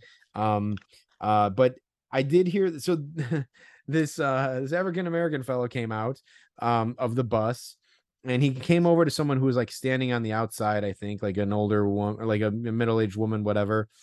And this guy was just kind of just like a average built guy, maybe a little uh little, little hefty, I don't know. Um, but wearing like a tight like polo shirt or whatever. Um of a certain age, maybe it was like late 50s, early 60s. Yeah. He, he was in like yeah, he was in about his fifties, I'd say. Yeah. Yeah. And uh, he came over to the woman, and then like I heard uh this little kid, he kept saying, like, is that Barry Bonds? Is that Barry Bonds? I heard I heard that lady said that's Barry Bonds. And it's like it was just like it was just like it was like it wasn't quite cute because the kid was just like just wound up about it. He kept asking about it, and it's like it wasn't quite cute. I don't know, like just it, it was maybe too much to be cute, but I did I heard it a couple times. I didn't know if you heard it, Jack, but then when you did hear it, I saw you like like like like why like broadly roll your eyes. Like you did a big eye roll. uh, Yeah, about it. well, it, it was it was just ridiculous, Jeremy. Yeah. First of all, like the kid was with his dad, and he was asking his dad about it, and the kid repeated it like six or seven times to Yeah. the point where it was it was becoming oppressive that he he kept saying this. He's like, "Is that Barry Bonds? Someone said that's Barry Bonds. The guy over there that's talking to the lady. Is that Barry Bonds?" And he was he was yelling it. He was Yeah. saying it loud enough that this guy could have heard it. And it like you know the, the dad should have shut it down after the first time. It's like this is this is bad. Like the one the one black guy who's out here wearing a San Francisco Giants polo. Like this kid thinks he's Barry Bonds. Like we got to we got to we got to sh- we got to shut this down because it's it is mortifying. yeah. Um, like it's one of those situations where it's like you're just you're embarrassed for you're embarrassed for everybody around you, uh, and and the kid himself. So it was just it was bad. Uh, he uh, he yelled something a little bit later at a at a player too that I'll I'll talk about. But uh, yeah, this oh nice. this this kid was uh uh you know he, yeah he was he was his own uh a piece of work too. um, one of the coolest things though, and something I forgot, Jeremy, is that uh, Jon Miller is the play-by-play announcer for the San Francisco Giants. Uh, Hall, of Famer uh, Jon Miller, one of, one of the greats, uh, I think- still working. Yeah, I think he's the radio guy for the for the Giants. Um, Yeah, yeah, yeah. Um, and it's it's cool. Like, uh, uh you know, I, I never thought of him as being like a local guy, but I, I've known he, he he's done Giants games for years. Um, right. but uh, you know, he he was uh, uh back in the '90s. Like, he was one of the first baseball announcers that I was aware of. Uh, he did Sunday Night Baseball with Joe Morgan. Uh, you know, uh, you just uh, you knew the sound of his voice. You know, if you watched uh, watched Sunday Night Baseball. So he, he came out. Um, and you know, he had Ri- Richard Attenborough from uh, Jurassic Park vibes. Like he was just like an old, an old like uh, guy with gray hair. Um, uh, he, he is probably 80 years old by now. But he came out and Ah, we called to him, and we and he signed he signed our autographs for us. He signed our scorecards. Yeah, I thought I heard some. I thought I heard someone say that. Um, that it was him coming out, and I said like, "Oh, I think that's Jon Miller." And then Pro Grapher next to me actually goes like, "Yep, uh, yeah, Jon Miller," and um, he came over like he was kind of getting on the bus, and people called him over, and I think people were just kind of like showing him like a sign or some bullshit, like just kind of talking to him. And he was kind of looking at him from afar. And then, oh yeah, no, there was this guy, this older guy who came over and like he was like, "Hey, Jon, like you know, hey, you know, whatever. Like uh, I met you at FanFest or something. Like I don't know what he was saying, some bullshit." But Jon Miller, like I felt like couldn't really hear him maybe, and then kind of actually just walked over to him, which actually helped us out. Because then he walked over and he was talking to this guy, and this guy was just just fucking bending his ear about some bullshit that you wouldn't want to trouble anybody with like who who has anything important going on. Um so like he was bsing him about something but in the meantime me and jack were like wanting to get his autograph so we, we were kind of in the position.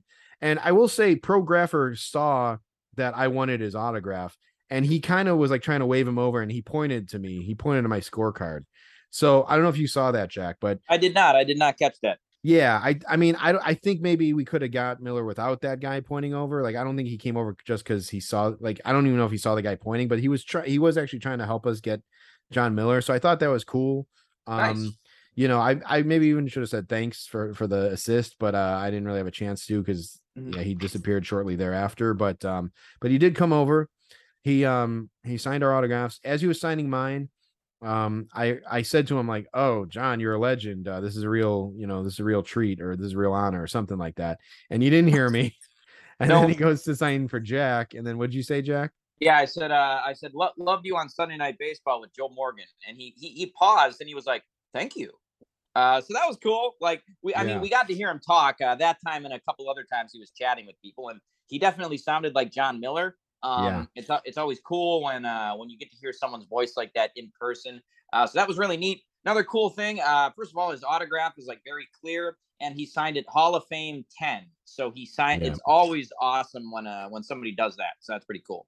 yeah i mean when if you get like a player like ryne sandberg or andre dawson like you have to pay them extra for like an ins- a hall of fame inscription um and so like to get miller's autograph and have him do that was really cool um and yeah he's he's just a legend i uh, shared with jack the uh the famous ruben rivera play where he just overran the bases and i i regret not thinking to say this at the time because i wasn't i knew that jon miller was going to be there but i wasn't prepared for it i was kind of more trained in on Kruk, uh, uh, Krukow and and uh, Duane Kuiper, but um, but uh, but yeah, I wish I would have said it. But like, he's got a great call about the Rene Rivera player, and he's like, that is the worst base running of all time, and it's like for him to think of that in the moment is just so amazing. And I would have loved to have said that uh, to him. I don't know if there's ever been any stories about that in in the follow. Like that seems it's a little kind of hardcore for an announcer to say that. I don't know if he's like felt bad about saying that, but it, you know, so maybe it's for the best um, without knowing the full story. But like, I could see like a professional announcer maybe regretting saying that, but in the moment it was perfect because it was just like, what the hell are you doing?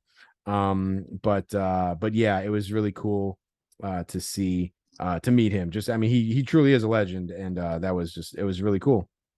Yeah, it was uh yeah, super awesome. Uh, and then a lot of the times too, those announcers trying to get them, it's it can kind of be low hanging fruit sometimes. Um, so Yeah. it's uh good stuff if you if you get a good one. Yeah. So uh, you know, Jeremy Giants went from 107 wins uh, last year to uh, uh just b- b- slightly below mediocrity this year. Uh, they don't have uh, a ton of superstars on their team. So one of the uh, big players of note, we t- talked about him a little bit before, but Carlos Rodon uh, is having a, a really good season. Um, Struck out eleven guys in this game. Yeah, yeah, he, he pitched a good game, five and two thirds. Um, you know, really, it was just a one mistake, a two run homer to Yan Gomes. Uh, like like I said to you, Jeremy, when when your ERA is under three in September, uh, you know, you don't want to be giving up a two run home run to Yan Gomes. So he he seemed like he was pretty pissed off. Uh, he must have struck out the next four or five guys after he gave up that home uh, gave up that homer. Uh, so anyway, uh, it was cool to see him have a good outing. It was cool to see him pitch in general. Um, and he was definitely probably uh, like in the top three most anticipated guys to come to the bus. To our left, as we were waiting, waiting for the players, there was a guy with a Rodon White Sox jersey, um, and that that's always that's always a big throwdown at the bus. You know, when somebody brings a jersey, you know you're gonna wave it at the guy, and you, you think, ah, oh, that the jersey, it's it's definitely gonna make him come over. Um, uh, so Rodon comes out, and then everybody's yelling for him the little kid behind us, the kid who the kid who thought that uh, the guy was Barry Bonds, he he starts yelling at Rodon. He says he says something like, "Can you sign my something something hat? My something something hat. Can you sign oh. it? It's my something something hat." I was thinking maybe he said UNC Tar Heels because I think that's where uh, Rodon hmm. played played college ball, but I don't think it was. It was it may, maybe it was a minor league team, but I want to almost say it wasn't that either. It's like this kid was trying to get uh, Rodon's attention. Did you hear him yelling that? Uh, no, I I think I missed that because I was kind of zoned in. But um, sure, yeah, he he went to South Carolina, I think, right? Wolf oh, he went to South Carolina, or okay. North, or maybe just North Carolina Wolfpack. Maybe I think I think it was okay. North. I think it was yeah. Was it NC, was it NC State? It might be NC State Wolfpack. Yeah, okay, okay, yeah, yeah, yeah, I knew he went somewhere somewhere around there. Any anyway, so this kid was yelling at him. But yeah, this guy, uh, this guy with his White Sox Rodon jersey was like the, the thing he wanted most in life was just for Rodon to sign this. Rodon completely snubs the crowd, like doesn't even yeah. look up, does not even look up or acknowledge anybody, and just goes into the bus. Yeah, yeah, total, yeah, total swing and a miss. Like that was his uh um a 12th strikeout of the, of the game was was, was this guy. Um but uh yeah they the official score should should add one more strikeout to his his final line um because this guy whiffed. Um but yeah so that was like i mean eh, you know i'm not it's one of those things like the the whole like you know don't meet your heroes sort of thing because i'll let you down and you know you definitely run a risk of like getting let down. Like luckily we're doing like the visiting team. Um you know i'll never forget the the the tough lesson I learned when Shawon Dunston snubbed me uh, as a little kid. Um, you know, I kind of uh, let it go, but like, you know, it would kind of suck to have a jersey of a guy stand there, try to get him to sign it, and then he completely just treats you like the dirt under his feet. Um, I would feel bad about having the jersey after that, and like, you know, I'm sure he paid a good amount for that jersey and doesn't want to feel bad about having to own it or wear it. So I don't know. That was that was a tough one for that guy. Um, I'm pretty sure he left after that too. He probably yeah yeah he did. He was probably um, looking for a match and, and some lighter fluid, but uh, yeah yeah. Who, who was who was that? That was it? Was it Chicago that they were burning? Was it like a Cutler jersey? I can't remember that. Yeah, was it, it was Chris Chelios and Vince Vaughn. okay, okay. Yeah, yeah. That's uh, yeah, good stuff. Maybe yeah, maybe Carlos Rodon is next. Um, so yeah, he totally snubbed us. Uh, like Brandon Crawford, Evan Longoria, they also like were complete snubs but one that was a little ridiculous. So after after like Crawford and Longoria and Rodon got on the bus, I think they got on the third bus and that bus left. Everybody cleared out. Like me, Jeremy, and and that was about it. Like we were like the only people left. Uh, we should say uh, our buddy Chris showed up again. Uh, yep. So he came by too, but it was like basically just us three out there for like the last bus and the last the last group of players. Um, we did get Jarlin Garcia, which was pretty cool. So. Jarlin Garcia came over and signed for us. Uh, that was neat. He pitched in the game too. Always cool to get a guy's autograph on a day he pitches. But LaMonte Wade Jr., uh, I think it's LaMonte Wade Jr. Yep. Uh, came out um, and like just he saw us, but like did not look at all. And like you know, we, we kind of tried to call him over. Just complete complete snub, complete snub by LaMonte Wade Jr. Yeah, definitely not a guy who's earned the right to snub anyone who who shows any interest in him, but uh, he did. He did have his hands full, which which Jack pointed out, but um, he he was a definitely snub. Like Chris definitely called for him, and, and it was a complete snub there for sure. Yep. yep. Yeah. Um. So then something very odd happened. Uh, yeah. th- there were there was this this this group of like four women, uh, waiting uh waiting by the bus too. They were kind of behind us though. They weren't like waiting for autographs or anything. And uh, one of the women uh, who's you know she was maybe about 40 years old uh, she comes up to to us, and uh, you know, she I think she like tapped me on the shoulder or something, and she's like, "Excuse me, like, uh, did did last night's pitcher come out already?" And you know, the the three of us kind of like me, Jeremy, and Chris, kind of just like we did like kind of a double take, like we, we were kind of nonplussed, and and then uh, Jeremy finally put it together that she was asking for Jake Junis, who who pitched la- uh, She actually said, yeah, I think she said Jake Junis. Um, but yeah, they were like like you said, Jack. They were playing Milwaukee the night before, so you know, and the Cubs played the Reds the night before, so it wasn't it wasn't the Reds that she was asking about. Oh, did she did she specifically say Jake Junis? She did, yeah, she did. Okay, I, I thought you would give you had given her that one. Um, no, she but- said it. Okay, okay, yeah, but anyway, she she was desperate to see Jake Junis. Um, she was For waiting, some reason. She was waiting with her friends out there to see Jake Junis, and I, I'll say this, Jeremy, nobody nobody wants to see Jake Junis that badly.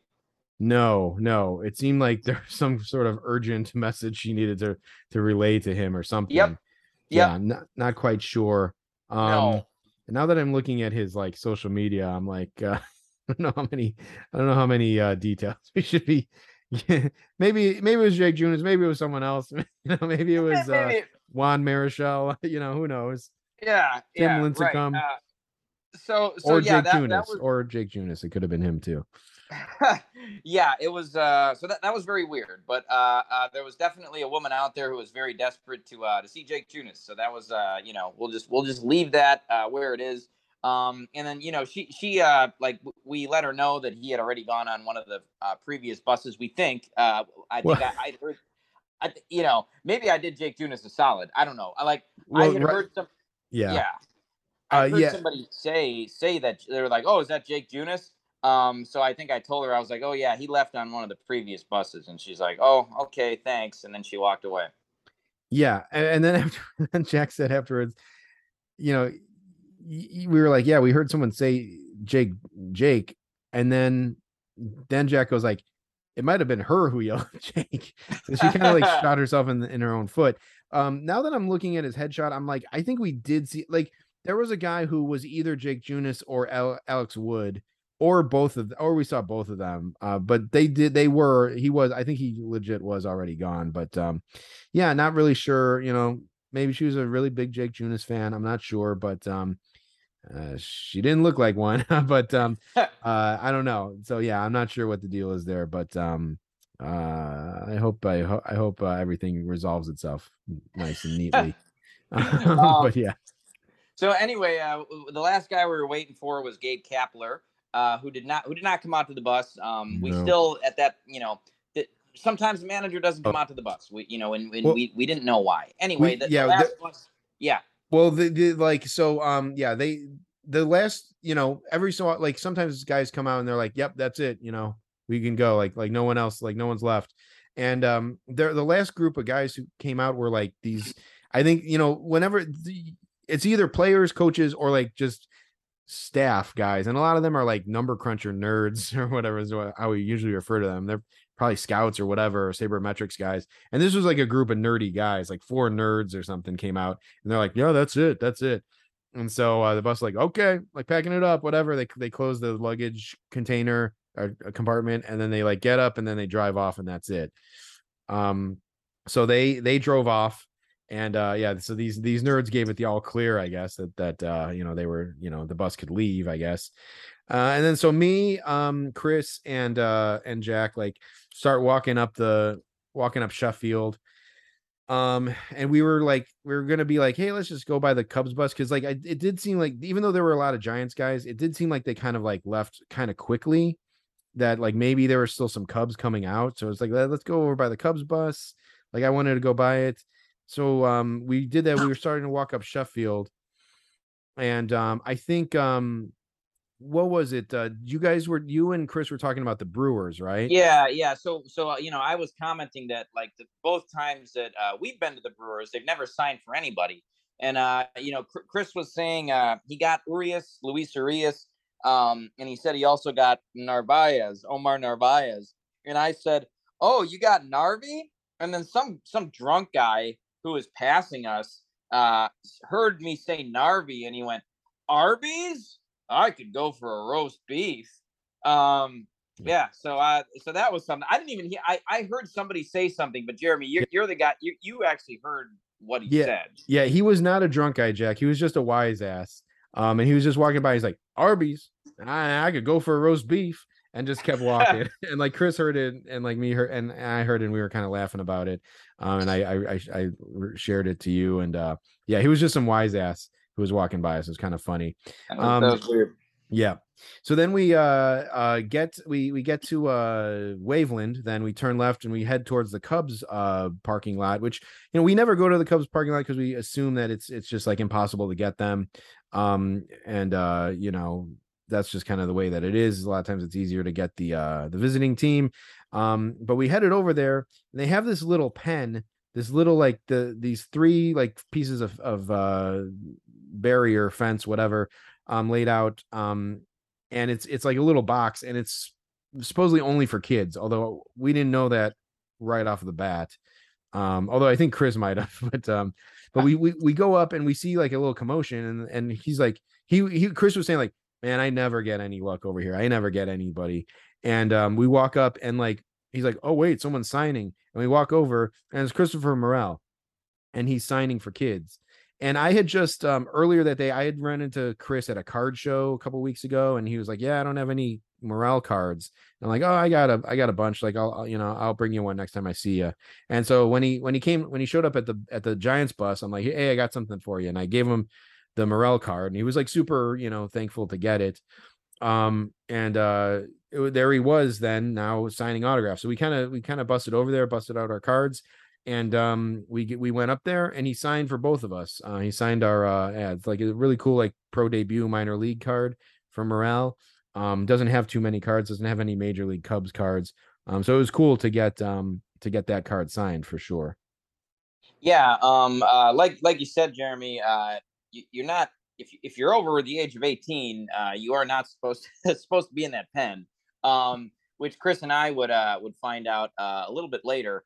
Um, uh, wait, did did Hermosillo happen um after the other autograph that we got that I'm that that is next in line to talk about, or did it Mm. happen before that? it happened before that Okay, yeah. So, um, you know, you you guys got your Morel autographs. I didn't try to get him because I, I only had my scorecard with me, and uh, um, had already got him I'd already gotten him, so I, I didn't try to get him. Uh, but so right after that, though, uh, as Morel was like still signing, uh, Hermosillo came out and he started walking. Uh, uh, he started walking up uh, Waveland. Um, To- to uh, Clark. to, yeah, to, to Clark Street, um, which is Eh. which is where we saw him last time. He must just live on Clark Street or in the hotel or, or I don't know. yeah Um, so we we saw him and i should say that okay so like if you recall the last time uh, if you if you don't recall or if you do recall he was the guy who got the big hit the guy who got the That's right. big hit That's right. Um, so that, that was that scenario, and like I I don't know if I how much I kicked myself for it on the podcast, but I was kicking myself because I had a, a Michael Hermosillo card in my pocket. Granted, it was an Angels card. I had it in my pocket, didn't have enough time to get it out for Hermosillo, so he just signed my scorecard. But I really wanted him on the card. Then um Wednesday, after the Reds game, I I dragged my my poor wife to the bus also, um, and she was waiting um with me, and um we were walking up, same scenario, walked by uh, Michael Hermosillo again, and I had the card in my pocket, didn't have enough time to fish it out, so I saw him and he saw me, and I just said like, "Hey, welcome back, Michael," and he's like, "Hey, thanks, I appreciate that," and so it was kind of a nice, cool moment. Uh, but again, no uh, card, like no card uh, at the ready to sign.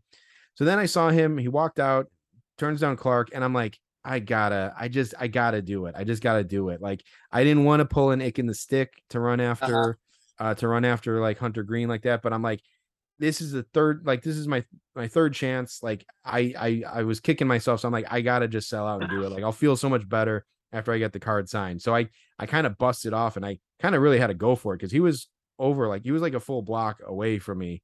Like I feel um and i had to run. There was a, there was a dad and two other kids also running so i didn't feel like that bad. Um but i definitely sold out and ran out uh after him. Um i did catch up to him like about halfway down clark um like right where you get to like the uh what's the what's the the little park the grass area called? Um Oh shoot, I don't I don't know. uh why it's escaping me now. Um but uh, I got him right over there, and he he did stop and he signed for these kids, and I had the card ready this time, and I had him sign it, and uh, he signed it, and so I got it, mission accomplished. Um, and he, like we said earlier, it might be one of the last times we get him. So, um, or like he that we have a chance to get him. So I I did get Hermosillo on a card, which I was very relieved about. Yeah, um, and, and let's let's just remember uh, for later in the episode that you got this right on top of the Morel autograph too. Yes.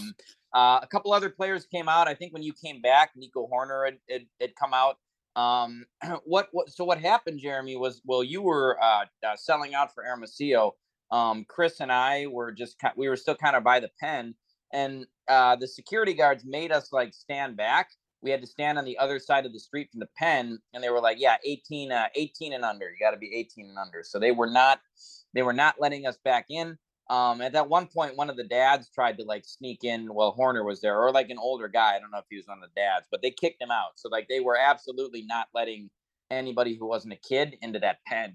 Um, so I can see why that would be a sort of a fruitless place to try to get autographs if you were, you know, if you were guys like us.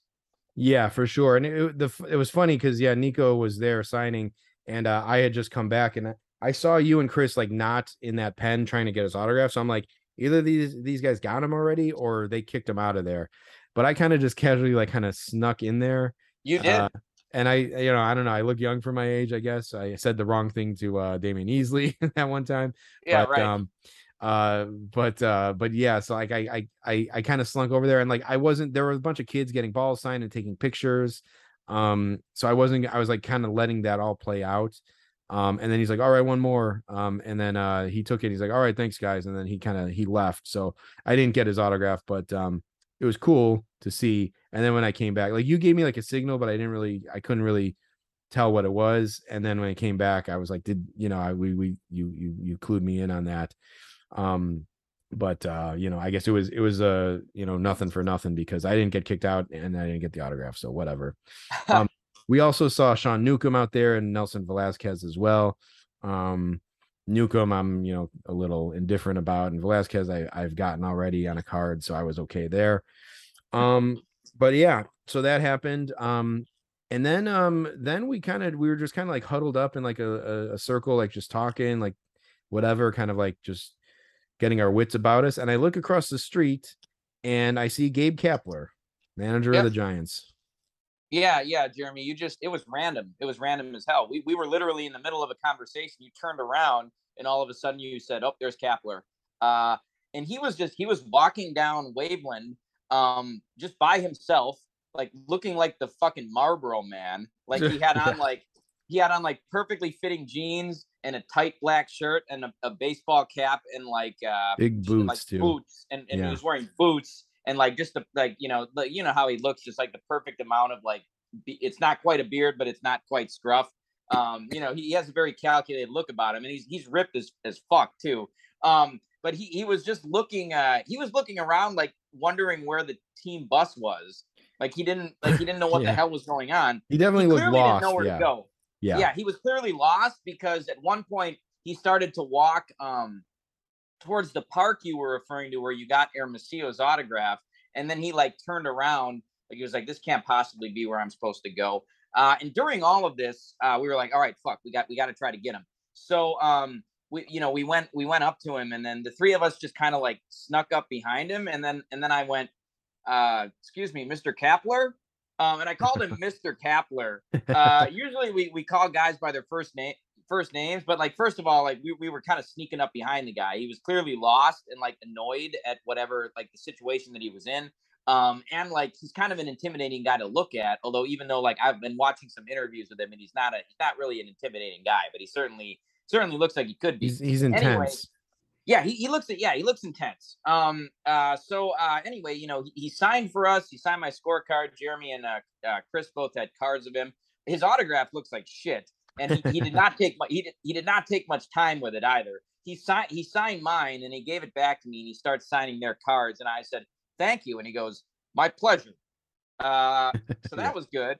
Um you know who Gabe Kapler is like in addition to the Marlboro man? Gabe Kapler is like the love interest in a Hallmark movie. You know what I mean? Mm, It's mhm. like he he looks like that type of guy, like you know, big city executive woman like goes back to the uh goes back to the small town where she's you know from uh like after just breaking up with her asshole like boyfriend she goes back to like be with her mom and whatever. And then like uh she she meets gabe kapler who like she went to high school with and now he has like a kid and he's like a single dad. It's like yeah. he, he he looks like he looks like the type of guy who would like be cast in that role. Um so that's like that's gabe kapler. He's like just a uh, an intense looking, like you know, interesting, uh, interesting guy. And if actually, if you watch interviews with him too, uh, he, he's a pretty thoughtful guy. Jeremy, you were actually gonna like mention some stuff to him, but like, just we did not get the vibe that he wanted to talk to anybody at all.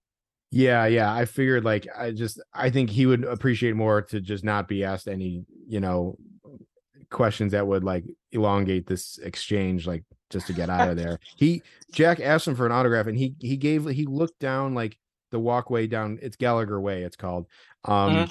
and he like looked down there like for a good long minute either looking for what he was looking for or looking to make sure that there weren't a bunch of people coming and he's like yeah sure like after like after he noticed that um to to sign um and uh yeah so uh so yeah we we kind of just got out of there um but um but yeah um it was cool and yeah he's very Yeah. intense Yeah, yeah, he he he is intense. Um, he went uh, uh into the the Cubs players parking lot, so I, I don't know if the Giants Right. like provide him with a rental car when he's on the road. Uh, you know, I don't know what the deal was, or or Jeremy, like you speculated, like he didn't know where the hell he was going, so he was like, all right, I just need to get like undercover, so like nobody else asks me for an autograph. Yeah. Um, it, it yeah it was um it was it was odd and um it seemed like um he it seemed like maybe he saw that and just like ducked in there maybe to get um to get his wits about him but he definitely yeah he definitely looked lost and then uh, um it sounded like he didn't come out the other end either so yeah i'm not sure exactly what what ended up happening No, and, and the strange thing too is I, I'm sure he's been to this park plenty of times, even Oh, just in the last couple of years as a manager. So I yeah, who, who the fuck knows what happened, man? He, I- honestly, like when when those analytics guys were telling the security people to wrap up, like the guy who told him that looked a little unsure. So you Yeah. know, I don't I don't know if Gabe Kapler knew that bus was leaving. no it didn't seem like it and so like you know that maybe that guy might be looking for a new job because he might have like he might have you know sent the bus away without the manager of the team so um yeah i don't know that was a, an interesting one but um but yeah so we, we got him it's cool i'm looking at his card on um you know like from like from pack uh pulled uh releases that have been put out there and like it, there's a little more there's there's a little more to it than what he signed for us so like sure.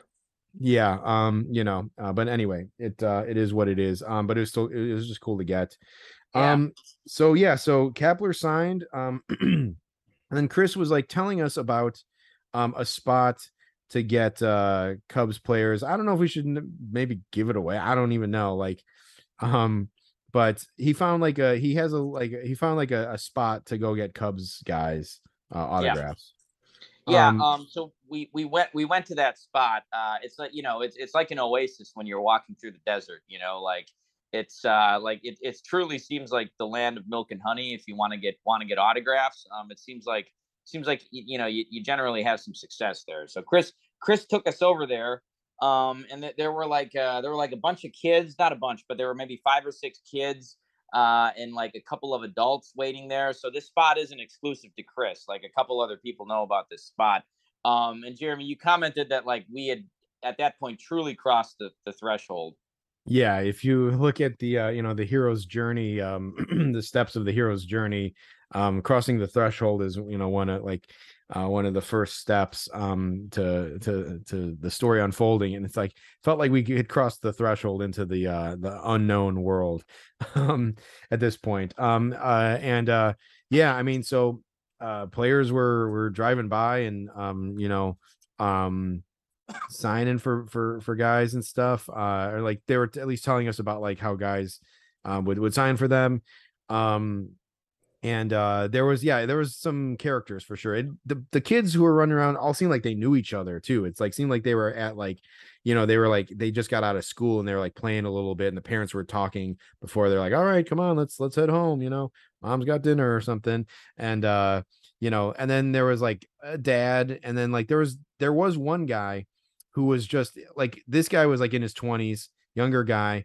um and he was kind of in the conversation, like they all seemed like they knew each other. Um, people kept looking at Chris saying like, "Oh, hey, I know you. I've seen you here before," you know, whatever. So he's like kind of getting like, um, you know, um, you know, implicated or spotted uh, with all these other guys. Um, but um, but yeah, so this one guy came up to us and he just like started. He pulled out his phone and just started showing us like videos, and he's like, "Yeah, look at this, Christopher Morel's cleats," and and then he was like he was showing us like the cleats from like yeah these are from his instagram like you know it was his instagram story and he was like showing to us and we are like oh yeah cool. We we missed the context of what exactly he was talking about. Like he was like saying like um like i didn't know if he had them or he was just showing that he just saw it on christopher morel's instagram and was telling us about it. So i missed i missed the whole thing and he's like yeah this right here nelson velázquez and he had like he had it signed or whatever and we're like, wow, yeah, cool, man, that's really cool. Like, I didn't know what to say, Jack. What what was your take on all of that? So, uh, the, from from what I gathered, it it seemed like he'd won them in an auction or something. Like those were the cleats that Christopher Morel, Morel wore on like on like Mother the Mother's Day well, game. As as as he's showing us like on the phone, did, did you know like what the deal was? Like, did is that were you thinking that they were his? Uh, I, I thought they were Morels or like get like game used cleats that some guy well, wore in like the Mother's Day game. Well, yeah, you know, yeah, they, they were yeah, they were definitely yeah. Morels. Yeah. Yeah, and like I, I think he said he got him for like three or four hundred bucks or something okay. like okay. that. Yeah, and then like he, he had Christopher Morel autographed like one of them, and then like well, he had he had Nelson Velázquez autograph the other one, and it's like that's a little weird. Like, well, why did you have two two different guys autograph the shoes? Well, I got the I got the vibe that one was one was Christopher Morel's and one was Velázquez's, but I don't I don't know if that's true or not. But but okay, well, hold on though, because he was showing us on the phone first, and I had there was no context. Like I thought I maybe heard him say something about shoes, and then he just comes over to us and starts showing us videos on his phone. And it's like, yep. and he was saying these are from like Instagram or whatever. And I was like, and I didn't know what the context was. And um he no, and, then, and, he, then, and then at one point he showed us a video of like them in the clubhouse too. And, he, and Jeremy, you made some comment. You're like, yeah, looks looks a lot nicer these days. Right, right. Because I didn't know what else to say. It was a first person video of of like him in the clubhouse, like like first person holding the shoes in front of the camera and like just like going around and looking at the lockers and like the the ceiling. And it was like, what am I? It, it was it started creeping me out, Jack, because it was one of those things where it's like, you know, you get a video. It's like in a horror movie when like someone the killer sends you a video of him of of him inside of your house, right? and it's like, ah, how did he get in here? Like, oh my god, he's been in here. Like, we have to go. And then like you, you turn the you run for the door and he jumps out and he stabs you. Like, right. I'm like, what was he doing sitting in the clubhouse? Like, what the hell was up with that? Because the lights were off and like it was like dark, and he was just sitting there, like he was he was sitting in a chair clearly and just filming with his camera, and like so he wasn't getting up and moving. He was just like moving his camera around and it was very weird. And we are like, oh yeah, cool man, cool man. And then I said like, yeah, oh, it sure doesn't look like that, you know, not like what it used to look like. Right. Like, yeah, yeah, yeah. And then he kind of disappears for a minute, and then he comes back, and then he literally has the cleats in his hand. Okay, so that then that's finally when I realized, oh, okay, he owns these cleats. These he has these cleats, like they're there. He has them somehow. He he won them or whatever. I mean, based on that video, I'm not sure if he won them or what, or he like you know fucking I don't know if you ever saw that Tooms episode of X Files, like the guy who could like squeeze himself down into the size of a ven- ventilation shaft and like squeeze himself into a room. Like maybe he did that uh, to get these cleats, but he had these Mother's Day cleats and he he he pulled them out for no reason. Like he wasn't trying to get them signed; he was just showing them off. And, and, and we, we did not ask to see them. No, he, he, was just like, "Oh, here are some new people who have yet to hear this story from me. Like, yes, I'm going to show them these cleats." Yeah, yeah, exactly, exactly. So then he's like, then like they were all talking about it, like, yeah, yeah, Velázquez was out here. Yeah, he was really nice. Like Morel, like you know, he does he always signs and whatever. And then then he's like, yeah. So then the guy goes like, he looks at us and he's like, yeah, Morel and Velázquez left together the other day. They were in the same car. And then he goes, they went to get sushi. and we were like, we were like, oh, okay, cool. Like, yeah, sushi. And it was just like it was the most like unsolicited, unnecessary piece of information I've ever received in my life, I think. And you, you know what? You know what it was, Jeremy. Like he obviously knew that because he follows these guys on Instagram, and they Yeah. probably just post, posted that on their Instagram stories. So like this guy like is fucking. He's obsessed with what these players are doing, and he clearly wants to be friends with them. Um, Yeah. and you just wonder like how many how many of these like hangers on type of people Ugh. who are just like trying to just trying to get any kind of a piece of you they can Yes. that these ball players have to deal with every day. Just I'm sure they have to deal with guys like this at, at every every step of the way. Yes, I know. And like already like Morel and Velázquez seem like really like good about signing for fans, signing autographs and signing for like everyone who wants one. And then you got this guy like fucking stalking their every move and checking what kind of rolls they they order like sashimi or nigiri rolls or whatever and it's like oh man it's like uh, you know this is uncomfortable and like yeah he's like they got sushi like, okay, okay, okay. Like, don't tell me this. I don't want to know. Like, I don't want to become like an accessory to like, you know, the the murder. Like, and, and also it's like, yeah, these are like young, promising players. Like, I don't want them cut down by some crazy uh, you know, he they're they're gonna get stabbed to death with chopsticks and like have uh uh wasabi shoved in their like orifices or whatever. Like, I don't I don't want to be a part of that. I don't want to know that that happened. So let this serve as like evidence uh to the police uh, that we had nothing to do with it. Um but yeah, so anyway, so like that that kind of wound up like we had by the time we got there like all the players had left. Uh Velázquez actually was like the last one to pull out and leave, I think. Um was there someone else?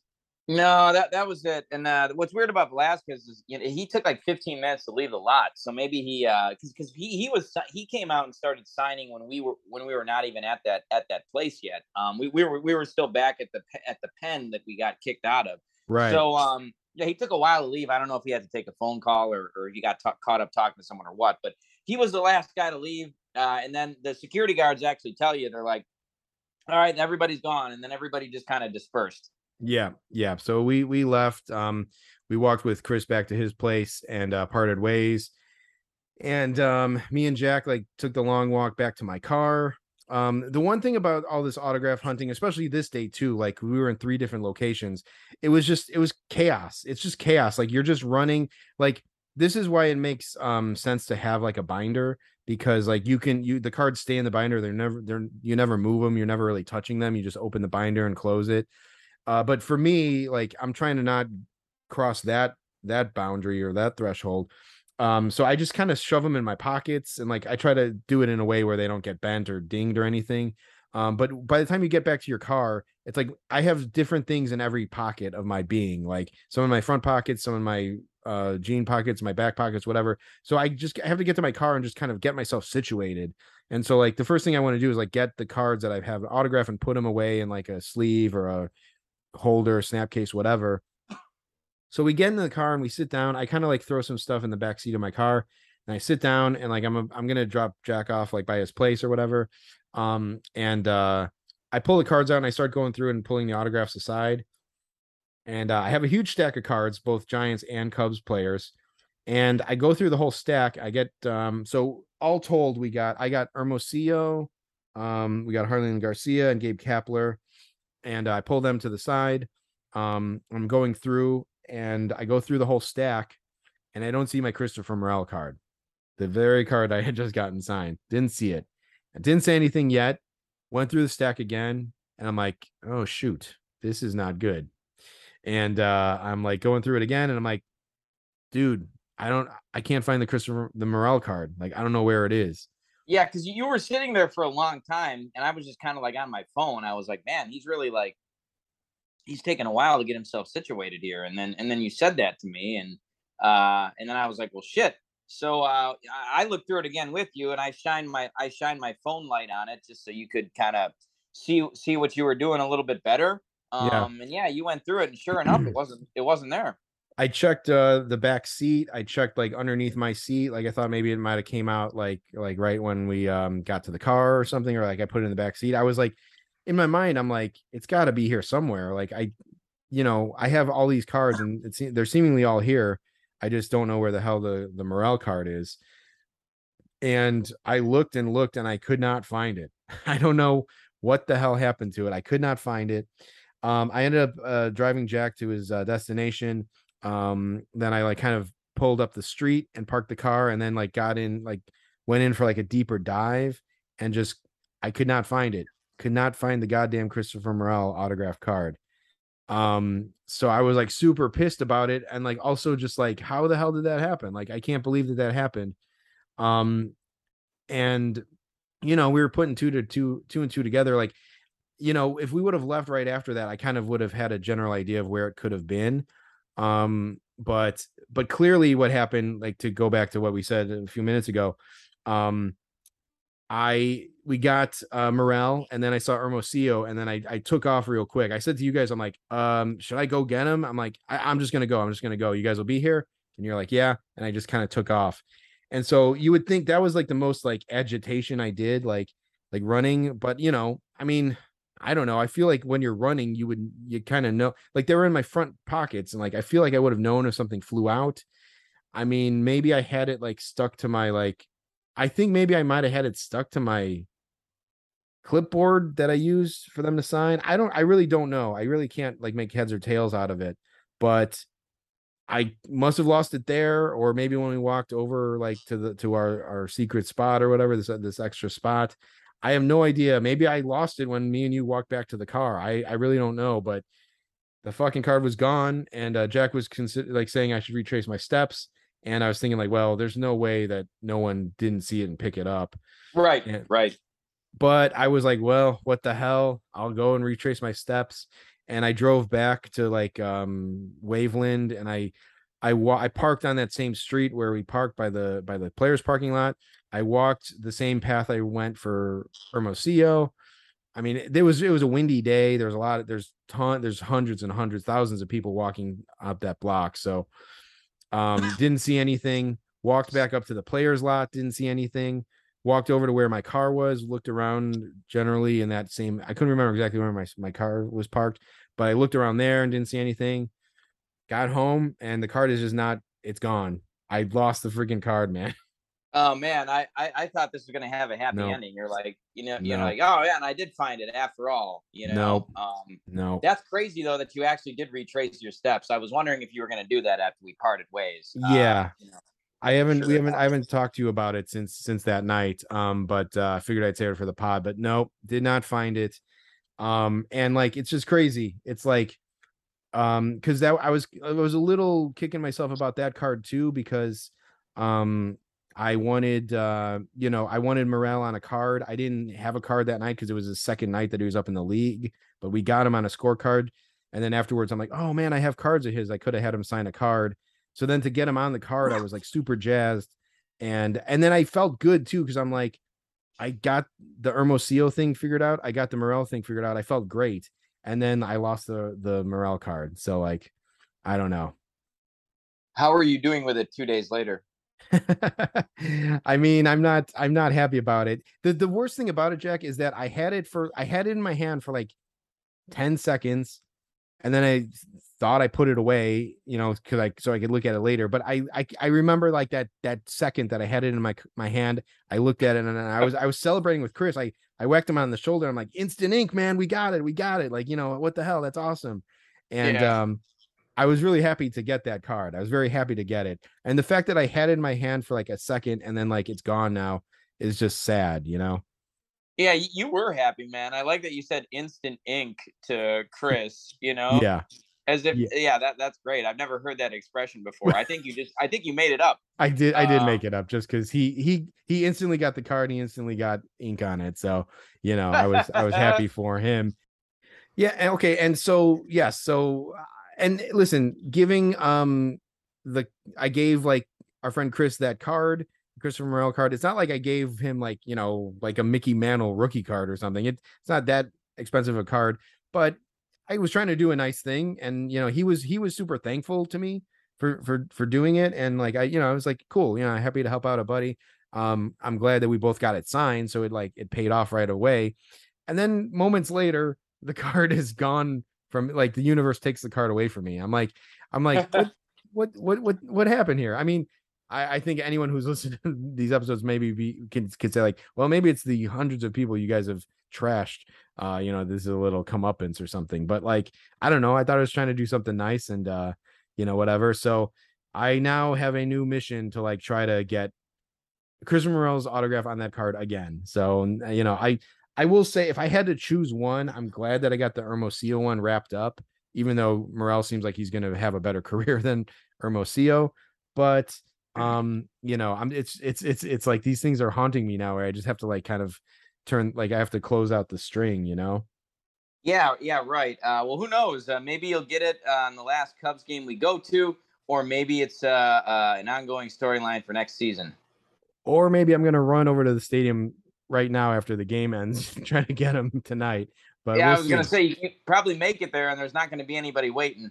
It's the bottom of the ninth right now, so I think I'm gonna wrap. I think we should wrap it up, and I, I'll run over there, and we'll I'll let you know on the next episode, maybe. You're you're crazy, man, but I I believe I believe you. I believe you're gonna Yeah. do it.